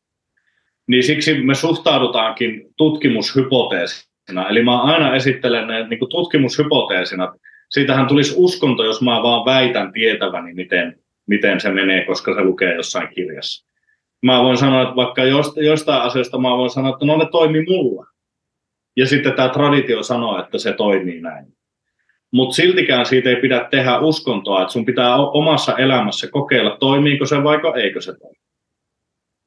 Et iso ehkä ongelma tässä, jos tätä vielä niin kuin isompa, isompaan niin kuin skaalaan, niin suurin osa ihmisistä ei jaksa kokeilla niin kuin asioita. Et ne haluaa niin kuin helpompia ratkaisuja. Ja tietysti ihmisille, ehkä mitä sä ja mä edustamme, niin se ajattelu, pohdiskelu on niin kuin toinen luonto. Ja se ei ole kaikille, ei kaikkien tarvitse niin räknätä näitä asioita näin pitkään. pitkään että se, se, menee puoli elämää siihen, kun miettii vaan niin kuin elä, olemme, olemuksen luonnetta. Mutta joo, se oli sivu, sivuhuomio tästä. Mutta hei, mä haluan kysyä sulta Suomesta ja sun ajatuksista Su- Suomesta ja suomalaisista perinteistä. Me ollaan oltu siellä Ayurvedassa – me ollaan puhuttu siitä, että millä tavalla sä, sä hahmotat maailmaa ja millä tavalla sä löydät niitä totuuksia maailmasta, elämästä. Ja me ollaan täällä Suomessa. Ja suomalainen perinne, historia, niin on, tietysti, no sanotaan, viimeiset tuhat vuotta enemmän ja vähemmän ollut niin kuin kristillisen länsimaisen ajattelun alla. Ja sitä ennen ehkä se 8000 vuotta jonkun sortin niin kuin samanismin, samanistisen maailmankuvan alla. Niin millä tavalla sä oot löytänyt suhdetta tähän suomalaiseen juureen? Koska, no ehkä mä vielä jatkan se mun kysymys, mistä mun kysymys tulee. Mä oon paljon, tosi paljon miettinyt niin kuin ristinuskoa, teologiaa ja niin kuin tämmöistä länsimaista ajatusmaailmaa suhteessa siihen, että, että mikä on se suomalainen muinaisuusko, että, että, että miten ne löytää mussa itsessäni niin kuin molemmat jalansijaa. Koska länsimaisena ihmisenä mä ajattelen sillä tavalla, että mä en pääse kristiuskoa karkuun, koska se on niin kuin semmoinen tietynlainen, niin kuin, jos, jos mä, jopa niin kuin tieteellisen ajattelun pohja on tietynlainen kristi, kristillinen maailmankuva. Ja sitten samaan aikaan mulla on niin kuin mukana tämmöinen tietynlainen, kun mä olen jäsenkorjaa suomalainen kansanvarantaja, että mulla on semmoinen tietynlainen juuri siinä samanismissa. Niin mitä sä oot itse niin kuin navigoinut tätä kenttää tämmöisen niin kuin länsimaisen ajattelun ja tämmöisen muinaisajattelun välillä? Mä tiedän, onko tämä liian monimutkainen kysymys, mutta että, tota, tämmöisiä nyt, tämmöinen tuli nyt mun suusta ulos, niin mennään tällä.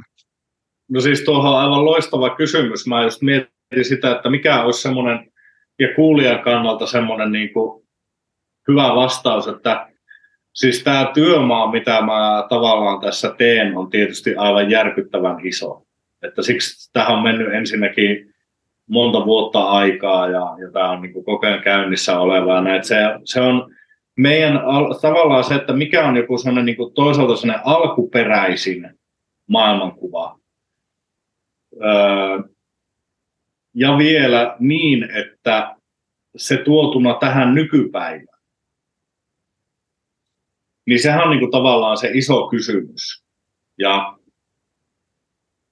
ää,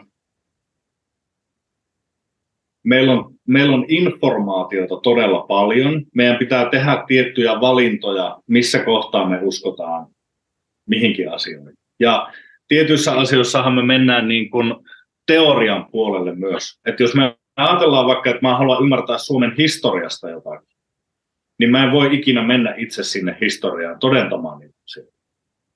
Niin tuota, meillä on esimerkiksi nämä tämmöiset kaikki saagat ja muut, jotka kertoo Suomen historiasta hyvin tietynlaisia tarinoita. Siellä on kuninkaita ja kaikkia tällaisia näin. Ja sitten meillä on tieteellinen historia, joka lähestyy asiaa eri, eri tavalla. Ja siellä pitää olla eri lailla todisteet ennen kuin ne voi muodostaa sitä kokonaiskuvaa. Ja tuota, jokaisen pitää niin kuin itse miettiä, mihin, mihin, minkä varaan ne rakentaa. Mä itse ajattelen näin, että se mitä mä yritän tehdä, mä näkisin, että mä yritän tehdä jotain, mikä on jollain tavalla olemassa vielä 500 vuoden päästä. Mä haluan olla osa sitä perinnettä, joka tekee sitä työtä, jossa asioita katsotaan oikeasti isossa mittakaavassa. Ja mä uskon, että tämä tieteellinen menetelmä on se, joka kaivaa meille sitä parasta totuutta. Että valheet hautautuu ja totuus tulee esille. Ja, ja tuota noin, niin jos meillä on ollut muinaiskuninkaita, niin me tullaan löytämään sitten niitä hautoja. Me tullaan löytämään niitä kuninkaita. Niin mä en, mä en tiedä vastasiko tämä nyt yhtään mihinkään, ainakaan antako se kauhean mielenkiintoista vastausta, mutta siis mä niin kun, jo, me joudutaan tekemään valintoja siinä, että mihin me uskotaan. Meillä on monia eri lähteitä, niin kun, mä nyt lainaan jotain, tämä kuulostaa ehkä jopa vähän hienommalta, tuo oli vähän tylsä tuo osa tuota vastausta, mutta mä kirjoitin eilen tällaisen Insta, Facebook-postauksen ja Insta-postauksen, että miten se meni, että ootapas, mä otan sen oikeasti tästä kännykästä. Mä luen, kun siinä oli muutama ajatus, niin mä luen ne kaikki. Ei kuitenkaan ole kauhean pitkä. Se oli nimittäin tällainen näin, että ideologia, jossa mikään ei ole pyhää, johtaa rappioon. Se, mitä kukin kansa oppii vuosituhansien saatossa pitämään pyhänä, kertoo jotakin ainutlaatuista tuon kansan sielun laadusta kansa, joka hylkää tai häpäisee sen, mikä esi-isille oli pyhää, kulkee turmion tietä. Ihminen, jolle mikään ei ole pyhää, on hukassa. Niin tuommoinen kuvaa mun mielestä myös aika hyvin sitä, kun sä sanoit siinä ainakin ennen podcastin alkua, että tämä su- suomalaisuuden sielu on yksi sellainen, mistä olisi niin kiva puhua. Niin... Mennään, mennään hei tuohon lisää, mutta mä haluaisin ensin ottaa semmoisen pienen kulman tähän, tähän uushenkisyyteen vielä viitaten ja suomalaiseen muinaisuskoon. Ja täällä okei, okay, Suomessa on, on onko täällä karhun kansa, on olemassa tämmöinen, onko ne uskonnollinen järjestö vai mikä ne on, joka niin kuin ajattelee seuraavansa suomalaista muinaisuskoa enemmän tai vähemmän, niin jos mä ajattelen sitä kriittisesti ennen kuin mennään siihen Suomen sieluun, kun mun kriittinen mieleni on laukkaa koko ajan kritisoida kaikkea asioita, niitä mitä tulee mun suusta ulos, mutta jokaisen myöskin muu ihmisen. Et, et mulla on semmoinen vähän niin kuin äärikriittisyys, varmaan joku trauma, niin, niin tota, tota, ää, asioita kohtaan, mutta se on tietynlainen semmoinen, että, että, että mä, kun mä katson tätä asiaa ja mä oon opiskellut suomalaista kansanparannusta, muinaisuuskon historiaa, niin fakta on se, että meillä on katkennut yhteys suoraan perinteeseen. Meillä ei ole yhtään elävää linjaa suomalaisesta muinaisuuskosta olemassa Suomessa. Ei yhtään. Ja sitten se, mikä mulla tulee ensimmäiseksi mieleen, okei, että sitten tulee tämä karhun kansa ja tulee muistaa, että me ajatellaan, niin okei, suomalaiset oli sitä ja tätä silloin aikaisemmin. Ja sitten mä ajattelen, että onko tämä nyt taas semmoista samanlaista niin kuin New Age-kikkailua, että me otetaan ne tietyt asiat, mitä siellä on, ja sitten me vaan luo, täytetään ne niin kuin New Age-termeillä, ne mitä me ei ymmärretä tai ei olla niin mitkä ei ole niin kuin varmoja, koska meillä ei ole sitä suoraa yhteyttä. Meillä ei ole niin kuin jossain, vaikka Ayurvedassa, niin meillä on ne joogit ollut siellä 5000 vuotta suullisesti antanut sen tiedon ja sitten kirjallisesti, ja sitten se on niin kuin tässä päivässä, johon on suora yhteys. Mutta Suomessa semmoista suoraa yhteyttä ei ole olemassa, vaan meillä on tilkkutäkky erilaisia niin kuin Lönnruutin ja aikalaisten keräilemiä juttuja, sitten niin kuin kerroit, niin meillä on tietynlaista niin kuin historiatutkimusta ja muuta. Ja sitten onko mahdollista, että me siitä löydetään joku tämmöinen koherentti niin kuin maailmankuva? Mitä sä, miten sä näet sen? Koska mä näen siinä se tosi iso se klassisen New Age vaaran, että sitten se täyttyy niin kuin kaikella muulla. Joo, sä oot koko, koko mun perusduunin niin kuin ydinongelman kuvailit äsken. Mutta yhdellä pienellä ehkä korjauksella tai ero, erolla. Ää, en tiedä, olisinko jostain muistakin asioista eri mieltä, mutta siis Ootas, mistä lähdetään liikkeelle? Sanotaan ensin näin, että se mitä mä yritän tehdä ei ole se, että palataan muinaisuus. Että palataan niin kuin johonkin, joka oli ennen vaikkapa länsimaista rationalismia ja länsimaista filosofiaa ja valistusta, ja joka oli ennen tuota kristinuskoa, ja että jotenkin palataan siihen niin, että ne asiat ei ole vaikuttanut meihin yhtään mitenkään. Koska ne on jo vaikuttanut meihin. Niin me, ei voida, me voidaan tietysti puhdistaa itseämme monella tavalla. Joogina meidän pitäisi tietää tämä asia, että meidän joogahan on meidän virheellisten ajatusten puhdistamista meistä itsestämme. Niin tietyllä tavalla me voidaan kyllä poistaa meistä asioita, jotka ei ole autenttisia, mutta viisausperinteen ideahan on sopeutuminen. Viisausperinteen idea ei ole se, että palataan muinaisuuteen, vaan viisausperinne on sitä, että löydetään nykyisyydestä ikuisuus. Ja sopeudutaan tähän nykyisyyteen. Mitä? Et tarkoitatko sä, että kysymys olisi niin kuin synteesistä, että, että sä ajattelet, että me voidaan tehdä niin kuin synteesi sen äärellä, että, että mitä meillä on ollut ja se viisausperinteen ja sitten näiden asioiden, mitä meillä on nyt, plus sitten Intia, Ayurveda ja näistä tulee jonkun sortin niin kuin synteesi. Onko se se, mitä sä tarkoitat vai ymmärrätkö väärin? Kyllä sä tavallaan, tavallaan joo, tavallaan joo, mutta äh, ootas, tää, koska tämä kysymys, minkä sä asettelet, on sellainen, minkä parissa mä oon pyörinyt niin älyttömän kauan, että miten mä voin vastata tähän sillä lailla, että tämä podcasti riittää, että siitä saa jonkinlaisen kuvan. Mutta tuota, toi on niin kuin en, yksi, yksi asianhaara. Sitten toinen asianhaara on se, että sanotaan vaikka näin, että jos sä opiskelet Suomessa arkkitehtuuria, niin mä en ole varma, koska mä en ole itse opiskellut arkkitehtuuria. Oikeastaan mä voisin sanoa musiikista sen, että mä oon opiskellut Suomessa musiikkia ja musiikin tuottamista. Niin mulla on tietty valmius ihan missä tahansa paikassa ymmärtää jotain perusasioita siitä musiikista, vaikka mä en olisi ikinä ennen kuullut sitä musiikkia. Jos mä olisin arkkitehti, niin mä oletan, että mulla olisi perusymmärrys ää, suhteessa mihin tahansa arkkitehtuurin, oli se mikä tahansa risumaja, oli se mikä tahansa katedraali, oli se minkä tahansa uskonnon kehittämä tai kulttuurin kehittämä joku kirkko tai, tai tavallinen talo tai mikä tahansa, niin mulla on tietyt valmiudet, joita muilla ei ole. Kellään ei arkkitehdillä, vaan ei yksinkertaisesti ole valmiuksia.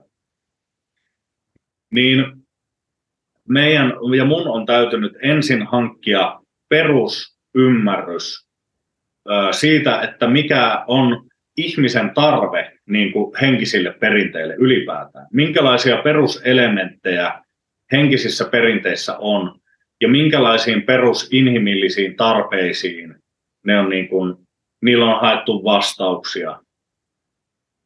E- esimerkiksi tällaisia asioita.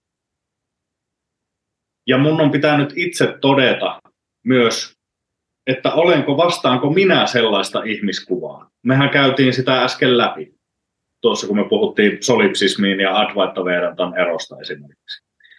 Niin, niin se lähtee, niin kuin se lähtee liikkeelle siitä.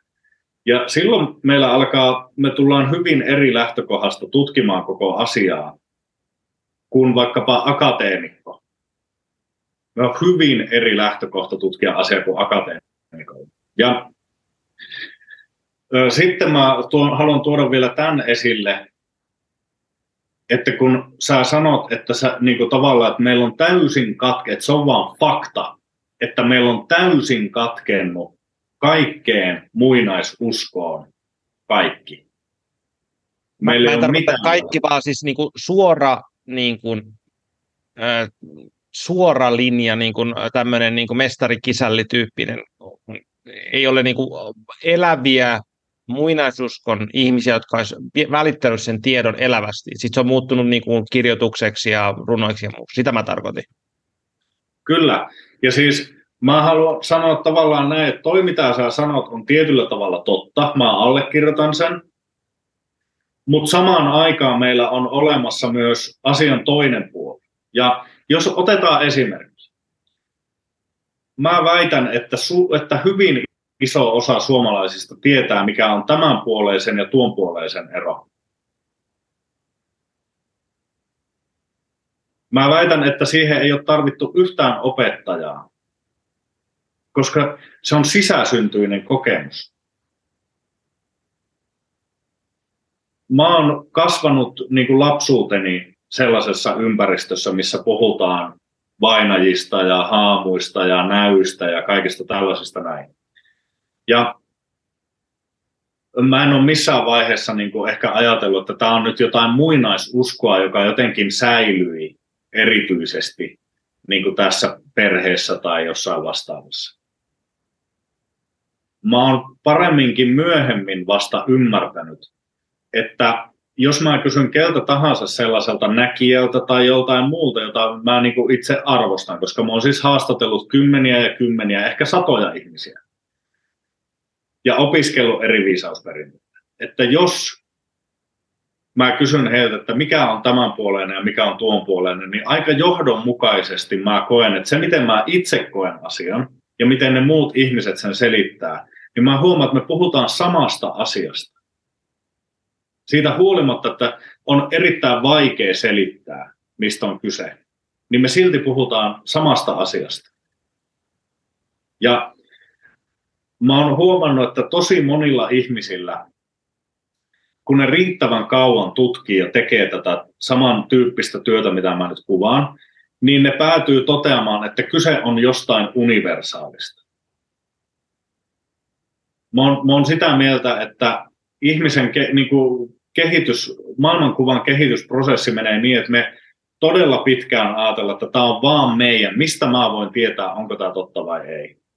Mistä mä voin tietää, että onko tämä vaan mun ajatus vai onko tämä jotain, voiko tämä olla jotenkin laajempi, muidenkin oivaltama asia. Niin pikkuhiljaa kysymällä, tutkimalla, kysymällä mielipiteitä, kysymällä kokemuksia, niin alkaa hahmottaa, että ei hemmetti, tämä on universaali. Tämä on universaali juttu. Ja vähän tähän tyyliin mä oon ottanut konsepti kerrallaan. Ylinen, keskinen, alinen, tämänpuoleinen, tuonpuoleinen, väki, erilaiset sieluosat, monia tällaisia asioita. Ja mä oon alkanut tutkia, että mitä ne on. Ja mä oon alkanut tutkimaan, että, että kuinka monilla ihmisillä on joku käsitys ja kuinka yhdenmukaiset ne käsitykset näistä asioista on. Niin se on niin kuin iso osa mun menetelmää. Mä vielä sanon sen, että koska ajurveedassa ja joogan filosofiassa löytyy nämä samat käsitteet myös, niin mulla on tietysti siinä se, mikä suurimmalla, esim. karhun kansassa ei mun mielestä ole tällaista. Tietysti siellä voi olla oikeasti joogeja, jotka on opiskellut aitoa katkeamatonta traditiota, niin niillä voisi olla niin kuin valmiudet tehdä sillä tavalla samanlaista työtä. Mutta mä sanon jälleen, että ilman tätä traditiota, niin mä olisin kuitenkin epävarma, että onkohan tämä, voikohan tähän luottaa vai ei. Mutta se, että mun traditio sanoo myös näin, ja mä oon niin kuin saanut sen itsevarmuuden, ja mä oon, siitä on tullut mulle elävä mantti, niin se on, se on ollut niin kuin tarpeellista, että mä alan uskoa. Mutta edelleen mä oon sitä mieltä, että mä esitän tutkimushypoteeseja. vaikka, sori kun mä oon vetänyt näin pitkän puheenvuoron. Joo, ei mitään, ei puhu vaan. Mä haluan sanoa vielä tämän, että meidän pitää myös ymmärtää, mitä meidän traditio ei ole. Meidän traditio ei ole kuin kristinuskon dogmaattinen perinne, jossa on kirjojen väliin, siis kansien välille, väliin sivuille selitetty jotain dogmeja ja faktoja, jotka ihmisten pitää uskoa, vaikka ne ei millään tavalla itse omassa elämässä kokisi niitä asioita. Niin kristi, kristinusko on monille sellaista. Ne ei millään tavalla koe mitään yhteyttä mihinkään Jumalaan, ei Jeesukseen, ei taivaaseen, ei syntiin, ei mihinkään. Tai sitten ripotelle eri asioihin. Mutta tämä meidän traditio ei ole lähtenyt tollaisesta, koska meillä ei ole ollut edes kirjoitustaitoa. Meidän traditio kumpuaa ainoastaan sisäsyntyisistä kokemuksista ja suullisesti välitetystä perinteestä. Ja jos se perustuu universaaliin totuuteen, universaaliin henkiseen maailmaan, joka on olemassa, jos se perustuu siihen, niin silloin me kaikki, meillä on kaikilla pääsy siihen tietoon. Jollain tavalla meillä on pääsy. Niin. Okei, mulla oli kuin sata ajatus tähän sanottavaa, mutta tota, okei, mä, mä otan vähän taaksepäin. Se tosi mielenkiintoista, paljon mitä sä sanot. Miten sä ottaisit vastaan tämmöisen lyhennelmän siitä, mitä sä äsken sanoit? Että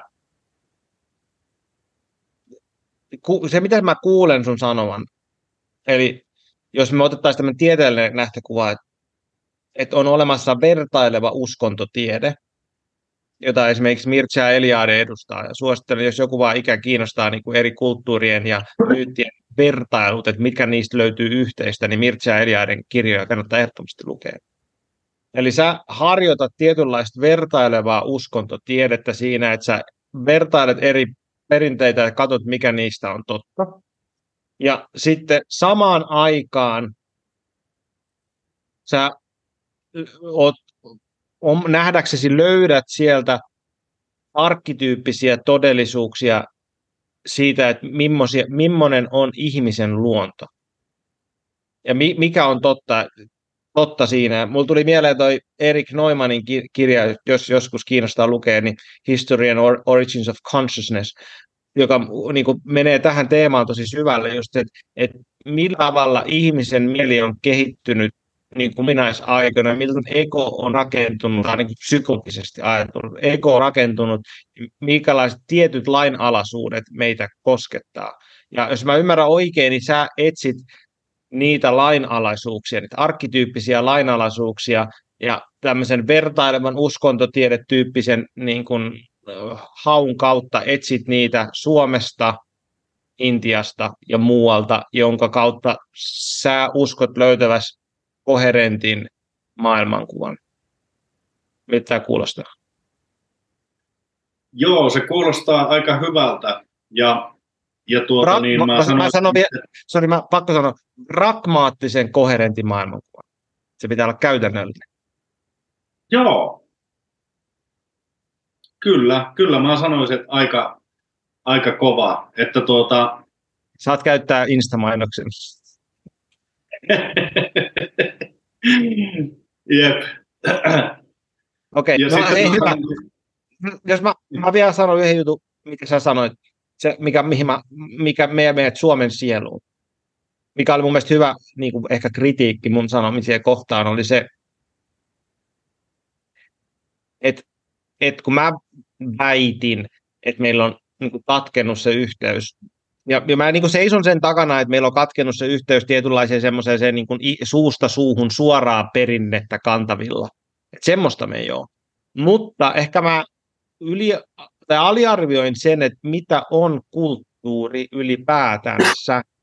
Että kulttuurihan on niin kuin lauluja, ää, runoja, taidetta, ta, to, ta, tapoja toimia, kielä, johon meillä on niin kuin kien sisään niin kuin ohjelmoitu just näitä, mistä sä kuvasit Ynnen ja Alnen, ja, tai siis anteeksi tuon puolen ja tämän puolen ja muita, että ne on siellä meidän kulttuurin sisässä, että, että mikä, minkä takia niitä tarvitsisi olla välttämättä suoraan niin kuin suusta suuhun jonkun elävän ihmisen, että kyllähän se perinne on siellä ripoteltuna fragmentteina meidän niin kuin kulttuurin sisässä. Ja sitten jos mä ymmärrän oikein, niin sun ajatus on se, että kun ne on siellä fragmentteina, niin sä keräät niitä naruja ja koitat tuoda niitä yhteen semmoiseksi yhdeksi nuoraksi. Joo, just näin. Mä väitän, että meidän perinne on nimenomaan tolleen fragmentteina elossa. Ja, mutta kun me, me tehdään se virhe, että kun me ollaan kasvettu ainoastaan yhteen henkiseen traditioon, joka on kristillisyys, niin meillä on helposti sellainen oletus, että jotain sen tyyppistä meidän pitäisi löytää, jotta me, että jos me etsitään suomalaista perinnettä, niin meidän täytyy löytää jollain tavalla tällainen, tällainen niin kuin dogmaattinen, selkeä oppijärjestelmä. Ja sitten vasta me voidaan kokea, että no nyt se löytyy se suomalainen perinne. Mutta jos sitä ei löydy, niin sitten me ollaan sellainen, että okei, ei sitä enää ole olemassa ollenkaan. Mutta mun väittämä taas on se, että se elää ikään kuin just tuommoisessa muodossa, niin kuin sä kerroitkin, mutta se on myös tavallaan hukuttanut itsensä ulkoa puolelta tulevan informaation kaaukseen. Ja, mutta tavallaan kyseessä on niin sisäsyntyisiä ja yleisinhimillisiä asioita, että niitä ei vaan kerta kaikkiaan voi edes kitkeä mitenkään pois. Me, me, meidät pitäisi niin kuin, ö, geneettisesti jotenkin muunnella, että meidän aivot ei enää toimi samalla lailla, ja, tai meidät pitäisi niin kuin sukupolvesta toiseen ke- medikalisoida ke- ke- jotenkin, että me ollaan koko ajan jo, joidenkin dopien vaikutuksen alaisena, me ollaan koko ajan jossain masennuslääkityksessä tai jossain muussa, tai meidät pitäisi pistää niin kuin täysin totalitaristiseen järjestelmään tai jotain, mutta silti ne asiat niin kuin pyrkii meissä pintaan, koska ihminen pyrkii kuitenkin koko ajan takaisin kohti sellaista alkuperäistä luonnollisempaa olotilaa. Se on, se on niin kuin mun mielestä myös syy siihen, miksi me oireillaan. Mä puhun paljon tästä juurettomuudesta. Että me, e, e, niin kuin tämä, tämäkin on mun mielestä tieteellinen ää, ihmiskuva. Että me ollaan oltu 200 000 vuotta geneettisesti ja psyykkisesti kutakuinkin samanlaisia. Ja me ollaan erilaisia, koska meidän kulttuuri on kehittynyt erilaiseksi ja me kasvetaan siihen kulttuuriin ja se koulii meistä tällaisia moderneja ihmisiä, mutta ei se poista sitä, mitä me ollaan niin kuin perusasetuksilta, lähtökohdiltamme. Että ihmisen kyky sulattaa jotain viljoja tai jotain muuta, niin siinäkin menee tuhansia vuosia, mutta että me, että me täysin muututtaisiin, me ei oltaisi enää millään tavalla yhteydessä näihin tällaisiin henkisiin totuuksiin esimerkiksi. Ja siis mä haluan heittää vielä yhden ajatuksen tähän, että niin, niin kun, esimerkiksi kun meidän kurssi on pohjoisen joogafilosofia ja havumetsien ajurveda, niin on, mä väitän, että mulla on hyvin rationaalinen selitys sille, millä tavalla meidän filosofi, minkälaiseksi ja mistä syistä sellainen filosofia Suomessa, elämän filosofia, se on vaan väistämättä mennyt tietyn tyyppiseksi ja se on vaan väistämättä erilaista kuin tietyn toisen tyyppinen filosofia. Ajatellaan vaikka joogia, joka elää Intiassa 2000 vuotta sitten, vaikka jossain suht trooppisella alueella, missä voi poimia hedelmiä puista ja istuskella meditaatiossa siinä lannevaate päällä, ja ihmiset kerääntyy, koska kulttuuri on sellainen, että ihmiset kerääntyy sun ympärille, ne tuo sulle ruokaa, ne auttaa sua, ne, niitä kiinnostaa kuunnella sun juttuja, ja sitten sä siinä tuota, niin, niin, elät askeetikkona ja kerrot, kerrot Brahmanista ja kerrot mistä ikinä kerrotkaan. Niin Suomessa tällaista ei voi tapahtua, koska täällä on aivan erilaiset ilmasto-olosuhteet esimerkiksi. Meille on kehittynyt väistämättä aivan erilainen elämän filosofia ja meillä on kehittynyt erilaiset elämän arvot aivan väistämättä. Niin nämä on tällaisia lähtökohtia, mistä mä tätä asiaa niin kuin kehitän. Ja ö, kun mä katon meidän kansan perinnettä ja mä katon sieltä jotain lujaluontoisuus, sisu, lujaverisyys, haltijuus, haltiattomuus, mä katon näitä asioita, niin mä niin kuin alan ymmärtää, että okei, kyllähän mä tiedän, mitä nämä on. Että mä en voi tietää niitä, mä en väitä tietäväni niitä aivan täydellisesti. Mä heitän vielä tämän viimeisen. Mä vaan että meistä nykyihmisistäkään ei kukaan aivan täydellisesti tiedä, mitä on vaikka vapaus, mitä on onni, mitä on rakkaus, meistä kukaan ei tiedä täydellisesti, mutta silti me käytetään niitä tosta vaan ja näin päin pois. Ihan samassa tilanteessa meidän esivanhemmatkin oli. Ei niistäkään kukaan täydellisesti tiennyt, mitä on ylinen, mitä on keskinen, mitä on alinen. Mun mielestä tuossa on erittäin hieno äh, aasinsilta suomalaisten, suomalaisen sieluen, suomalaisten juurettomuuteen. Mutta mä voisin sanoa siitä ensin sen, että ollaan ihan samoilla, ollaan käyty samoja ajatuskuvioita tosi paljon sinä ja minä. Ja mä, mun mielestä sitä kuvaa se, että Nietzsche sanoi, että, että filosofian kirjat, niin kuin hän luki muita filosofeja, niin ne on vaan tämmöisiä tunnustuskirjoja siitä, että mit, mit, mitä niillä ihmisillä on niin kuin ongelmia periaatteessa. Eli hän tarkoitti sillä sitä, että että esimerkiksi vaikka jos otetaan Marquise de Sade, joka oli tämmöinen no, maailman tunnetuin perversi, ehkä voisi sanoa. Ja hän rakensi oma filosofia sen ympärille, että miten muita ihmisiä voi hyväksi käyttää, koska se on se äärimmäisen halun niin kultivoiminen on hänen filosofian kärki. Ja hän oli superälykäs ihminen, hän kirjoitti siitä kirjan, kir, kirjoja. Hän oli filosofi se ei muuttanut sitä asiaa, että hän oli täys perversi ja degeneraatti niin kuin ihmisenä. Ja hän vaan niin kuin perusteli sen äh, oman filosofiansa sen kautta.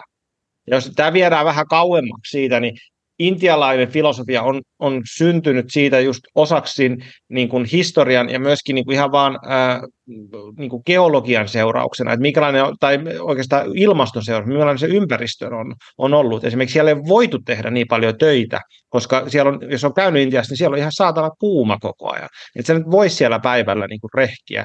Mutta sitten siellä on taas se, että siellä on esimerkiksi niitä hedelmiä vähän helpommin saatavissa, ja minkä takia esimerkiksi Intian, niin kun, jos mennään historiaan, niin Intian kulttuuri on paljon rikkaampi kuin Suomen kulttuuri, koska siellä on ollut kyky niin kuin rakentaa yhteiskuntia, koska siellä on helpommin saatu ruokaa ja niin päin pois.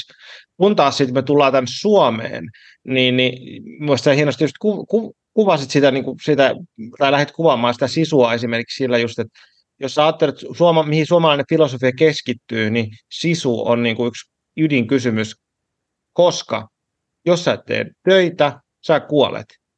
Se on niin kuin, ei, ei siinä ole niin kuin mitään semmoista, niin kuin, se on niin kuin ääripragmatismia, niin kuin tietynlainen suomalainen niin kuin mytologia, koska täällä on ollut niin sairaan kylmä, sairaan vaikeat hankkia ruokaa ja selvitä talven yli, niin sulle on sulle tilaa haihattelulle. En mä sano sitä, että intialainen perinte on haihattelu ja sillä on oma niin kuin, mielen kultivoisimisen niin kuin, juttu, sillä on oma arvonsa, mutta se suomalainen muinainen, Suomen juuri on ollut sitä, että se on vaan ollut niin ääripragmaattista, koska tämä ympäristö on ollut niin sairaan raaka meille. Okei, siitä, jos me mennään tähän Suomen juureen, me mennään ensin siihen, että missä me ollaan tästä muutama kerran jo otettu sitä, että juurettomuuteen ja suomalaisten miehen, miesten varsinkin juurettomuuteen. Tämä on miehen mielipodcasti ja jos me puhutaan miehistä, naisilla on tietysti omat juttunsa, mutta meillä on vähän vaikeampi Samin kanssa nyt puhua naisista mitään, mutta me pystytään puhumaan miehistä. Niin mun havainto jo pitkän ajan ajalta on se, että suomalainen mies on juureton. Meillä puuttuu yhteys juuriin, ja miten ne juuret on, sit, onko se niin su- suomalaiseen kulttuuriin, historiaan, mikä se onkaan. Ja mä, ennen kuin mä päästän sut kertomaan sun aj- ajatuksista suomalaisesta juurettomuudesta, niin mä koitan ottaa tosi järkeviä syitä siihen. Yksi tietysti on se, että meillä on kaksi sotaa tuossa viimeisen sadan vuoden aikana, jotka on tosi voimakkaasti traumatisoinut miehiä, jotka ja, ja mitä traumatisoituminen tietysti tekee, ihminen sulkeutuu, ää, ei pysty antamaan seuraavalle sukupolvelle rakkautta, huolenpitoa, välittämään sitä historiaa, mikä on heiltä tullut. Se on niin kuin ykkönen. Sitten tietysti ihan vaan teollistuminen, se, että, että meillä ollaan kanotettu tämä isältä pojalle tyyppinen niin kuin oppiminen, mestari kisälli jutut, eli silloin kun poika on niin kuin teini-ikäisenä mennyt isänsä jalanjäljissä tekemään sitä duunia, niin sä oot tietyllä tavalla saanut sen isän perinnön siitä jo.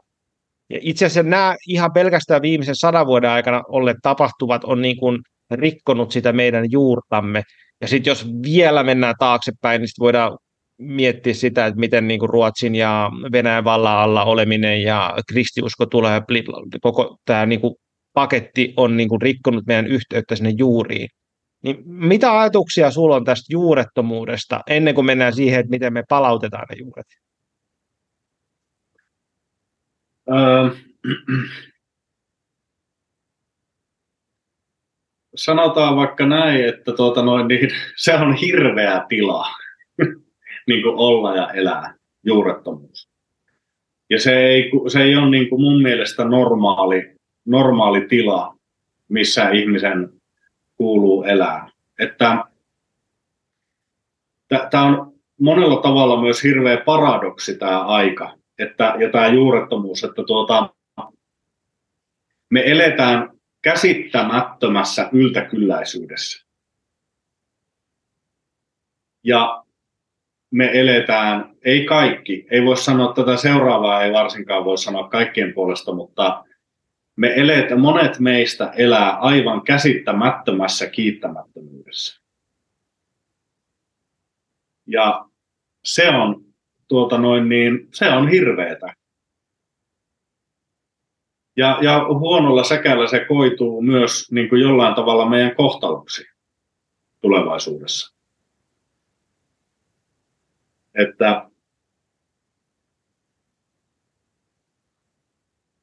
en mä tiedä, osaanko mä siitä sen enempää sanoa. Me synnytään tällaiseen niin kuin jännään karuselliin, jota kutsutaan sosiaalidemokratiaksi ja oikeusvaltioksi. Ja ja tuota noin, niin, tavallaan mä näen, että tämä on ikään kuin meidän viisausperinne. Mutta me ei tajuta, mikä se on. Se on niin kuin ikään kuin nerokkaampi kuin me. Ja me ei osata käyttää sitä. Me ei osata ajaa sitä. Se näkyy esimerkiksi siinä, mitä, mitä mä oon niin kuin na- naureskellut tavallaan, että kun mä oon ollut hyvin pitkä, että mä en äänestä ollenkaan. Mä oon ollut 15 vuotta tyyliin äänestämättä. Niin, niin mä oon niin ollut sitä mieltä, että jos sä äänestät, mun ajatus on siis vähän muuttunut tästä, mutta mä oon ollut silloin nuorempana ajatellut näin, että jos sä äänestät, niin sit sä hyväksyt tämän systeemin. Että älä äänestä, koska se tarkoittaa, että sä hyväksyt tämän systeemin. Ja sitten mä oon ajatellut sitä, että että toisaalta ihmisille, että ketkä te olette äänestänyt, niin mitä te sitten valitatte? Miksi te aina valitatte sitä, ketkä valittiin sinne eduskuntaan? Miksi te, että älä äänestä tai jos äänestät, niin ole sitten hiljaa. Koska tämä on se systeemi, mikä me ollaan tänne rakennettu. Niin silloin meidän pitää hyväksyä se demokratia. Demokratia toimii niin, että se kansa päättää. Tämä on vähän sama asia kuin se, että öö, otetaan tämmöinen toinen konteksti, mitä ihmiset ei tajua mun mielestä. Ehkä monet tajuaa, mutta monet, liian monet ei tajua, että sananvapaus tarkoittaa sitä, että valtamedialla on oikeus päättää, ketä ne ei haastattele. Se on sananvapautta. Jos valtio puuttuisi siihen ja ne tulisi sanomaan, että hei, te ette ole haastatellut nyt Sami Nuoraa riittävästi tai te ette ole nyt ottanut jotain tiettyä näkökulmaa tänne näin. Te on nyt pakko ottaa haastateltavaksi myös nämä tyypit. Niin se olisi totalitarismia. Se ei olisi enää liberaali demokratia. Niin me, se tarkoittaa sitä, että meihän, meillä on koko ajan käynnissä ikään kuin tämmöinen villilänsi kilpailu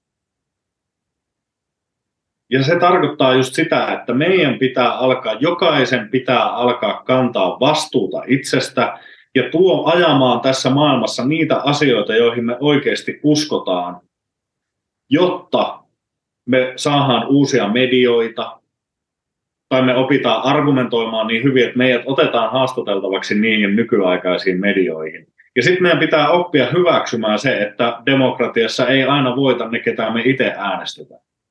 Mutta me ollaan, niin kuin, meiltä puuttuu koherenttius. Me ei olla koherentteja oikeastaan missään.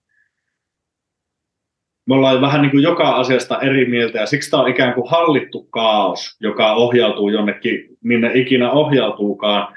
Ja se, mihin se ohjautuu, johtuu siitä, mikä on meidän kollektiivinen tietoisuuden taso. Ja jostain ulkopuolelta katsottuna, niin tämä on vaan niin kuin, tiedätkö, valittajien kaos.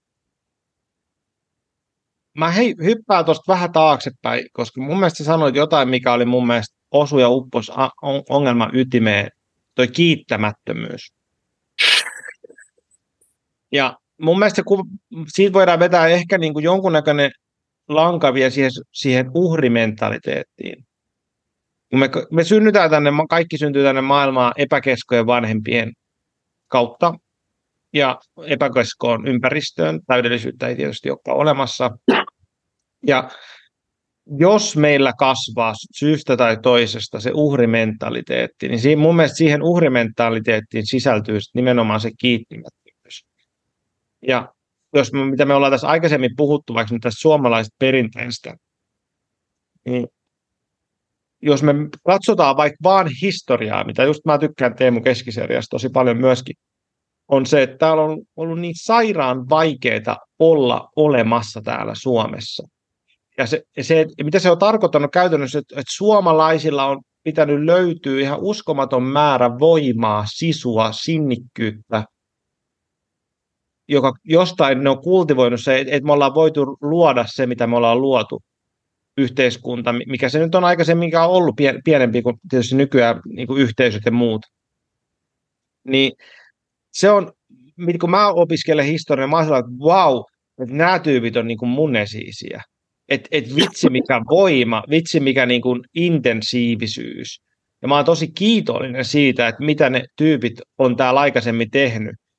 Ja mä oon löytänyt sitä kautta niin kuin mun omat juuret suomalaisuuteen ja siihen, että, että miten mä niin kuin arvostan sitä niin kuin kaikkea raakaa työtä, mitä täällä on tehty, ja kuinka niin kuin sairaan kurjaa täällä on ollut Ruotsin valla alla, Nor- äh, tota, Venäjän valla alla, ja siinä niin kuin semmoisena heittopussina. Ja silti siitä huolimatta me ollaan pystytty rakentamaan näinkin hieno yhteiskunta, mitä meillä on.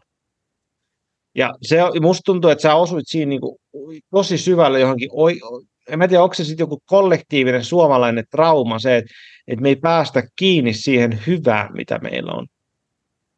Ja sitä kautta me ollaan uhrimentaliteetista, me ollaan kiittämättömiä. Ja no, mun ehkä ajatusmaailma on enemmän kristillinen kuin sun, mutta, mutta mä ajattelen, että, että raamatus löytyy no tähänkin asiaan oikea, oikea filosofia, sehän tulee sieltä alusta asti, eli kunnioita vanhempiasi. Ja mitä se tarkoittaa, se kunnioita vanhempiasi, on se, että kunnioitetaan sitä hyvää, mitä me ollaan saatu. Ja, te, ja siinähän vanhempia se ei tarkoita sitä, että se on sun äiti ja isä pelkästään, vaan se on se aikaisempi sukupolvi.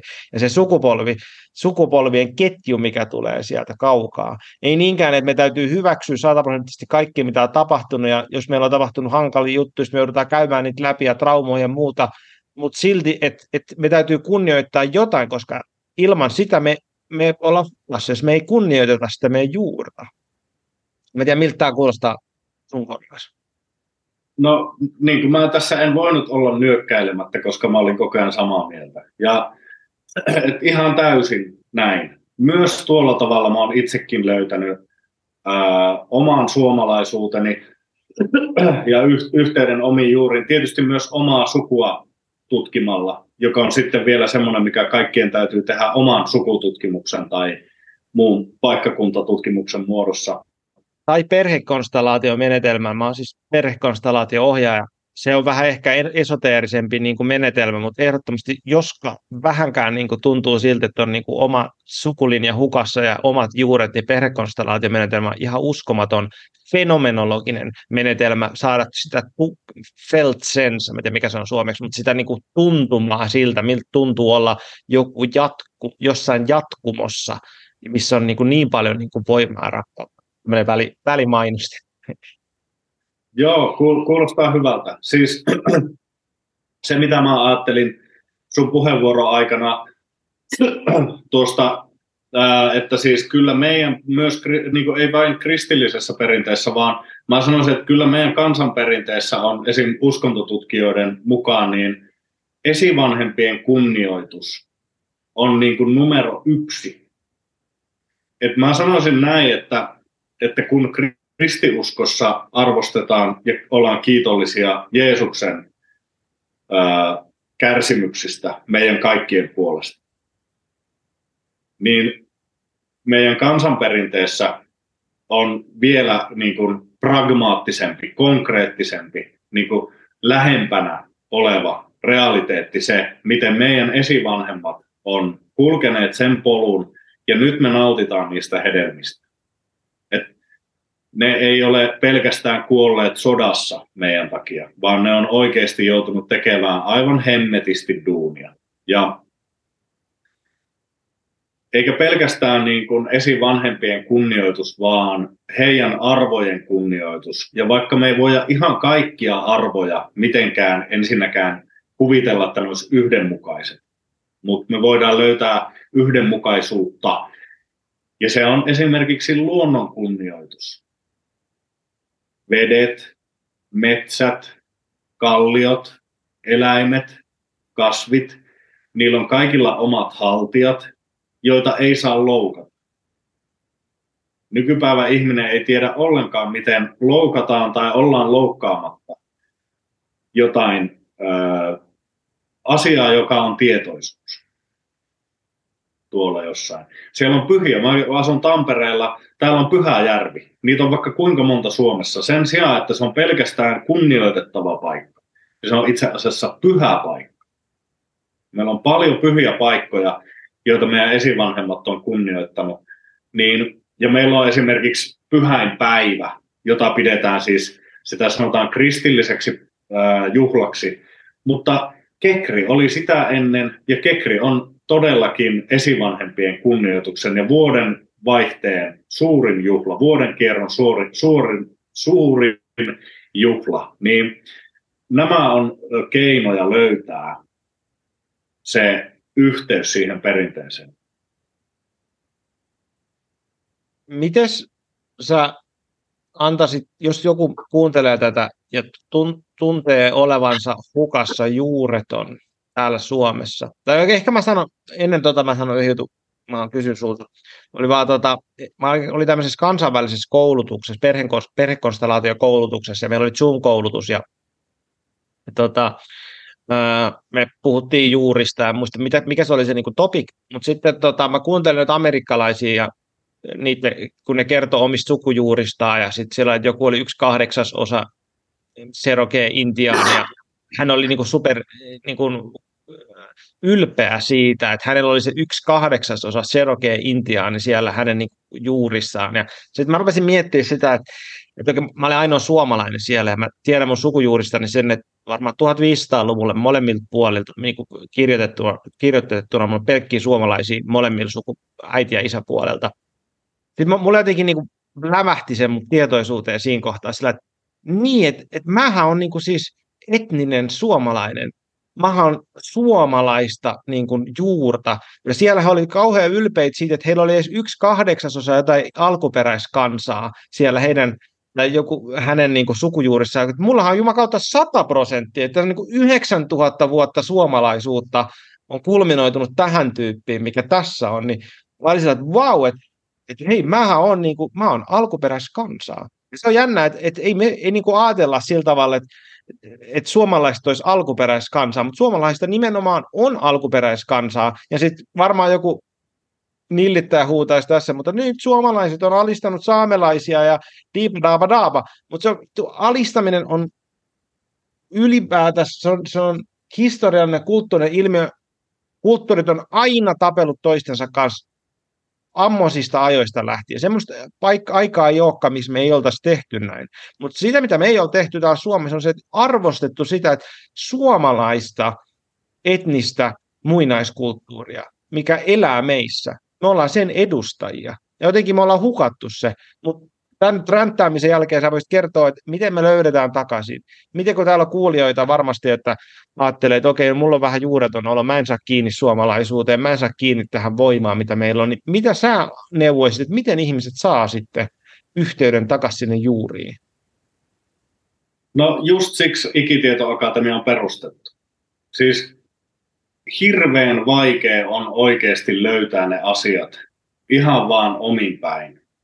Että toi tietomäärä, mitä meillä on, ja, ja silti paketoituna niin kuin järkevään puolen vuoden vähän yli puolen vuoden mittaiseen valmennukseen, niin mun mielestä se on oikeasti, se on, mä oon täysin vilpitön, vaikka mä oonkin yrittäjä, mä myyn sitä. Mä sanon, että en, en tiedä, mistä saisi paremman yhteyden, koska se on haastava juttu ja siinä on niin kuin tavallaan se, että kaikki mitä sä sanoit on täysin totta. Mä sanoisin näin, että vielä, että on olemassa mun mielestä tavallaan etnisyyden lisäksi tämmöinen vakaumuksellisuus. Ja mä sanoisin, että se vakaumuksellisuus on, on vielä tärkeämpi osa sitä juurettomuuden kokemuksen poistamista tai sen juurettomuuden parantamista ja tavallaan sitä sielun palautusta. Ja jos me, jos me niin kuin ymmärretään se vakaumuksellisuusasia, niin me koetaan ihan oikeasti osallistuvamme, niin mä sanon, että 11 000 vuotta vanhaan traditioon.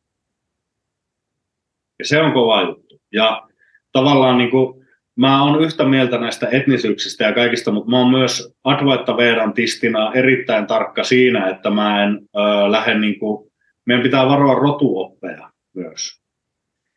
Et, et niin kun ihmisen identiteetti ei saa kytkeytyä liikaa biologiaan ja geeneihin ja aineellisuuteen ja kehoon ja näin päin pois. Että me ollaan tietoisuutta kuitenkin lähtökohtaisesti ensisijaisesti, niin näitä kaikkia asioita niin pääsee pyörittelemään kyllä sitten meidän tieteenmaailmakurssilla, tietysti myös siellä pohjoisen jooga- ja ja ayurveda-kurssilla. Mutta sitten jos heittäisi, niin kuin, että on epävarma, että on kuunnellut vaikka tätä keskustelua tai muita ja on silti epävarma, niin kuin mä haluaisin, että haluaisin tutkia jotain omasta lähtökohdasta käsin, niin mun mielestä toi Risto Pulkkisen Suomalainen kansanusko, kohan sen kirjan nimi on. Semmoinen vähän niin kuin punasinikantinen. Niin se on ehkä koonnut niin kuin sitten kansanuskosta parhaita juttuja johdonmukaisemmin. Sieltäkin on tosi vaikea ammentaa niin kuin maailmankuvaa ja elämän filosofiaa. Se on tavallaan sellainen niin kuin kokoelma pirstaleisia juttuja, jotka on laitettu johonkin järjestykseen, mutta mutta sieltä saa niinku jonkinlaisen kuvan siitä kansanuskosta. Et se on niinku vain yksi kirja, niin se on siinä mielessä kevyt. Ja sitten mä sanoisin, että kyllä, tää, niin, kyllä mä sen geenikokeen, geenitutkimuksen on myös itse tehnyt. Ja se voi olla kiinnostava joillekin ja myös sitten se sukututkimus ja se, että onko olemassa joku sukuseura ja pääseekö sitä kautta kokemaan sitten jotain yhteyttä. Niin, niin ne on semmoisia keinoja. Joo, ja kuulostaa hyviltä keinoilta. Suosittelen myöskin noita kaikkia. Ja kommentoin aikaisempaa sanovaasi tästä et, etno, etnoilusta, niin, niin ettei kukaan pääsisi huutelemaan, että mä oon joku etnonationalisti täällä. Niin mun mielestä Jordan Peterson sanoi hienosti tota, tästä aiheesta sen, että,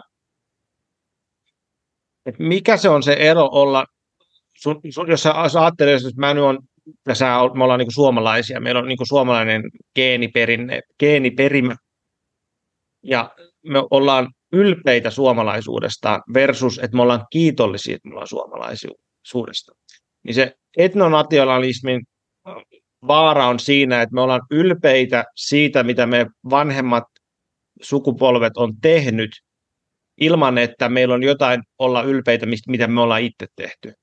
Eli me periaatteessa kunnioitetaan, palvotaan liikaa aikaisempia sukupolvia niin, että, että heidän tekemänsä on jotenkin parempi asia kuin joku muu. Ja voi olla, että ollut Suomen historiassa, että, että me aikaisempien sukupolvien tekemät jutut on toimivampia kuin jossain muualla, koska meillä on näin hieno valtio tällä hetkellä olemassa, mutta se, että jos se muuttuu ylpeydeksi eikä kiitollisuudeksi, niin siinä kohtaa tulee se vaara siihen, että me ajatellaan, että me, meistä tulee niinku semmoisia, no etnonationalisteja oikeastaan, mutta jos me ollaan vaan kiitollisia, että mä olen kiitollinen siitä, mikä mun juuri on, mitä, mitä aikaisemmat sukupolvet on antanut mulle, niin se muuttaa sitä mun maailmankuvaa tietyllä tavalla empaattisempaa suuntaan, että mä niin pystyn kunnioittamaan myöskin niin muita kulttuureita paremmin. Ja samaan aikaan, kun mä arvostan sitä, mikä mulla on, niin se ohjaa mun tietynlaista mun toimintaa sillä tavalla, että mä en ole niin sokea. Koska mä pystyn katsoa taaksepäin, hei, täältä mä oon tullut, ja on kiitollinen siitä, Mä otan ne hyvät jutut, mitä täällä on, ja koitan viedä niitä parhaani mukaan eteenpäin.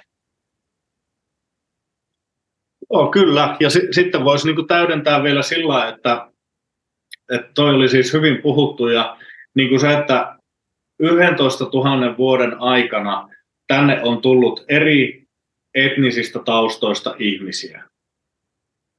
Me nähdään se meidän geeneistä.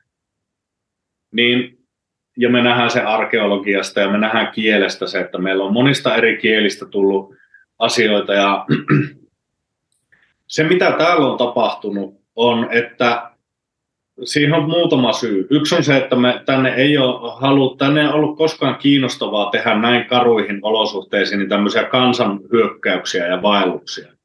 Vaan täällä on, niin kuin, tänne on tullut pieniä määriä ihmisiä. Niin me ollaan näistä etnisistä eroista huolimatta päästy jonkinlaiseen konsensukseen siinä, että miten täällä asut. Siksi mä puhunkin tällaisesta vakaumuksen traditiosta. Eli ää, jos me katsotaan, niin kuin Teemu Keskisarjakin puhuu tästä, että me ollaan siis yksi Euroopan alkuperäisimpiä kansoja. Jos me verrataan jonnekin, vaikka luetteliko hän esim. Turkin ja Italian ja mitä muita, että siellä on tullut vallottajakansa, jotka on tappanut kaikki edelliset pois. Kaikki pois. Ja siksi nykyajan siellä asuvilla ihmisillä ei ole mitään todellista geeniyhteyttä ja kulttuurillista katkeamatonta yhteyttä niihin alkuperäisempiin kansoihin, ketä siellä asuu heitä ennen. Mutta meillä taas on, koska, koska me ollaan diplomaattisia, koska me ollaan rauhallisia. Tietysti meillä on tämä maantieteellinen etu, ja me ollaan suvaitsevaisia. Me ollaan oikeasti suvaitsevaisia. Mutta meillä on se vakaumus. Meillä on esivanhempien kunnioitus. Meillä on usko, ar, niin kuin arvostus sitä perinnettä kohtaan. Et meillä on niin kuin ikään kuin velvollisuuseettinen suhde siihen, että hei, täällä on näin kauan vedetty. Ja me ei olla, me ei olla yhtä sotaisia kuin kaikki muut miten, me pyst- miten mä pystyn tulemaan niin hyväksi ihmiseksi, että mä voin jollain tavalla olla osa tätä arvokasta rauhan ja diplomatian perinnettä, jossa ihmisellä niin kuin sisältä tulee se halu tehdä jotain muiden eteen ja päästä siitä uhrimentaliteetista niin kuin pois. Niin se on mun mielestä vielä niin kuin sillain, mihin mä identifioidun tavallaan enemmän. Mä identifioidun siihen niin kuin vakaumukselliseen suomalaisuuteen. Että se etno, et, etninen suomalaisuus on vaan niin kuin, yes, on lottovoitto syntyä Suomeen. Se on niin kuin se juttu. Mutta mulla on myös tämän kaiken, että mun pitää olla kiitollinen tästä kaikesta, mutta siksi mun pitää olla myös vastuullinen ja tehdä niille seuraaville sukupolville omaa duunia ja yrittää saada ihmiset kiinnostumaan tästä asiasta jollain tavalla, ettei tämä nyt katkea sitten jotenkin.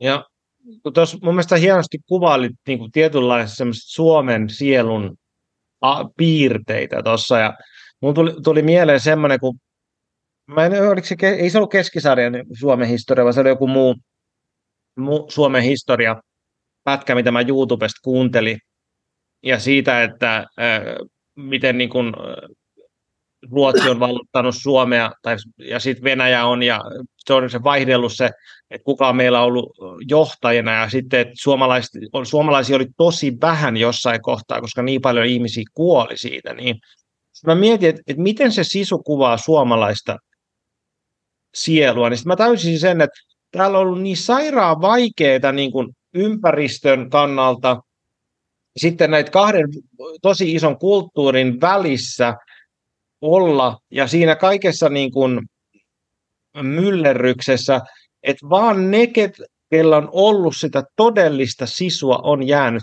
henkiin. Että kaikki muut on kuollut. Kaikki muut on kuollut, jos ei sulla ole ollut sitä, niin se, se ei ole vaan niin kuin, se ei ole mikään valinta edes sillä tavalla, että suomalainen ki, on keksinyt sisu-filosofian, vaan suomalainen on elänyt sen todeksi. Sillä, että ilman sitä suomalaisia ei olisi, me ei oltaisi puhumassa tässä. Ja sen takia mun mielestä toi, mitä sä kuvat, että siinä on myöskin sit, siinä on se diplomatia, siinä on tämä suvaitsevaisuus, kaikki, ja sitten nimenomaan se pragmaattisuus siinä, että se toimii, mikä toimii. Ja sen takia me ollaan täällä suomalaisia, koska me ollaan pystytty jotenkin tiivistämään se itsessämme esiin. Ja en mä tiedä, onko se semmoinen, mikä sulle, sua koskettaa, mutta ainakin nyt kun mä itse puhun, niin mulla tulee semmoinen niin kuin, väreily mun keho, että niinpä, tätähän tämä on tämä suomalaisuus. Kyllä, mä voin, voin olla samaa mieltä. Tietysti voidaan yksityiskohtia ja voidaan laajentaa ja näin, mutta kyllä toi aika, aika siinä niin kuin ytimessä, napakympissä aika, aika tiukasti on. Ja nyt meillä on tällä kaksi tuntia vartti mennyt tätä keskustelua ja äärimmäisen mielenkiintoista keskustelua ollut sun kanssa Sami ja kiitos tosi paljon kun tulit tänne mun podcastiin. Ja tota, halusitko tähän loppuun vielä laittaa mainostukset vielä? Sä mainitsit jo kaikesta, mitä sä teet, mutta tämmöiset loppumainostukset, mistä sut löytää, mitä projekteja sulla on, mitä projekteja on tulossa? Joo, eli tosiaan kannattaa ottaa haltuun se Ikitietoakatemia. Se ihan Googlella löytyy. Siellä Kajabissa on meidän verkkokurssit, niin kannattaa niitä mietiskellä, että josko haluaisi tulla opiskelemaan. Sitten mua voi seurata somessa. Yksi hyvä paikka on Telegramin Joiki-niminen ryhmä, eli Joiki. Sitten Instagramissa Sami Ilmari Nuora. Niin mä ehkä lähtisin niitä kautta. Tietysti Facebookissa Sami Ilmari Nuora myös. Että näissä, näissä mä oon aika aktiivinen ja tulee myös sitten päivityksiä kursseista ja live-tapahtumista. Ja, ja yksi, mikä meinas unohtua, kotiinpaluu. Eli kannattaa seurata myös meidän kotiinpaluu tuota, yhteisöä ja kotiinpaluheimoa. Ja siellä on muun muassa Antti Launonen ja Samuli Perälä ja Henna-Maria, ketkä ollaan perustettu se. Ja siellä löytyy sitten aiheeseen liittyvää monesta eri näkökulmasta. Mä oon puhunut tässä omasta näkökulmasta, niin kotiinpalo on paljon laajempi ja siellä ei korostu ihan kaikki samat asiat ehkä kuin mulla, mutta ne on sellaisia, niin ottakaa ne haltuun. Ja sanotaan vielä se, että katsoo Sami Nuora, saminuora.com kotisivu, että siinä on sitten varmaan 15 podcastia siinä etusivulla, missä on sitten vanhempia haastatteluita ja niitä voi kuunnella. Yes. Ja hei, hienoa Sami, ja mukavaa syksyn alkua. Hei, kiitos sulle myös mukavaa syksyn alkua ja oli erittäin mukava jutella. Olet hyvä podcast-isäntä. Kiitos.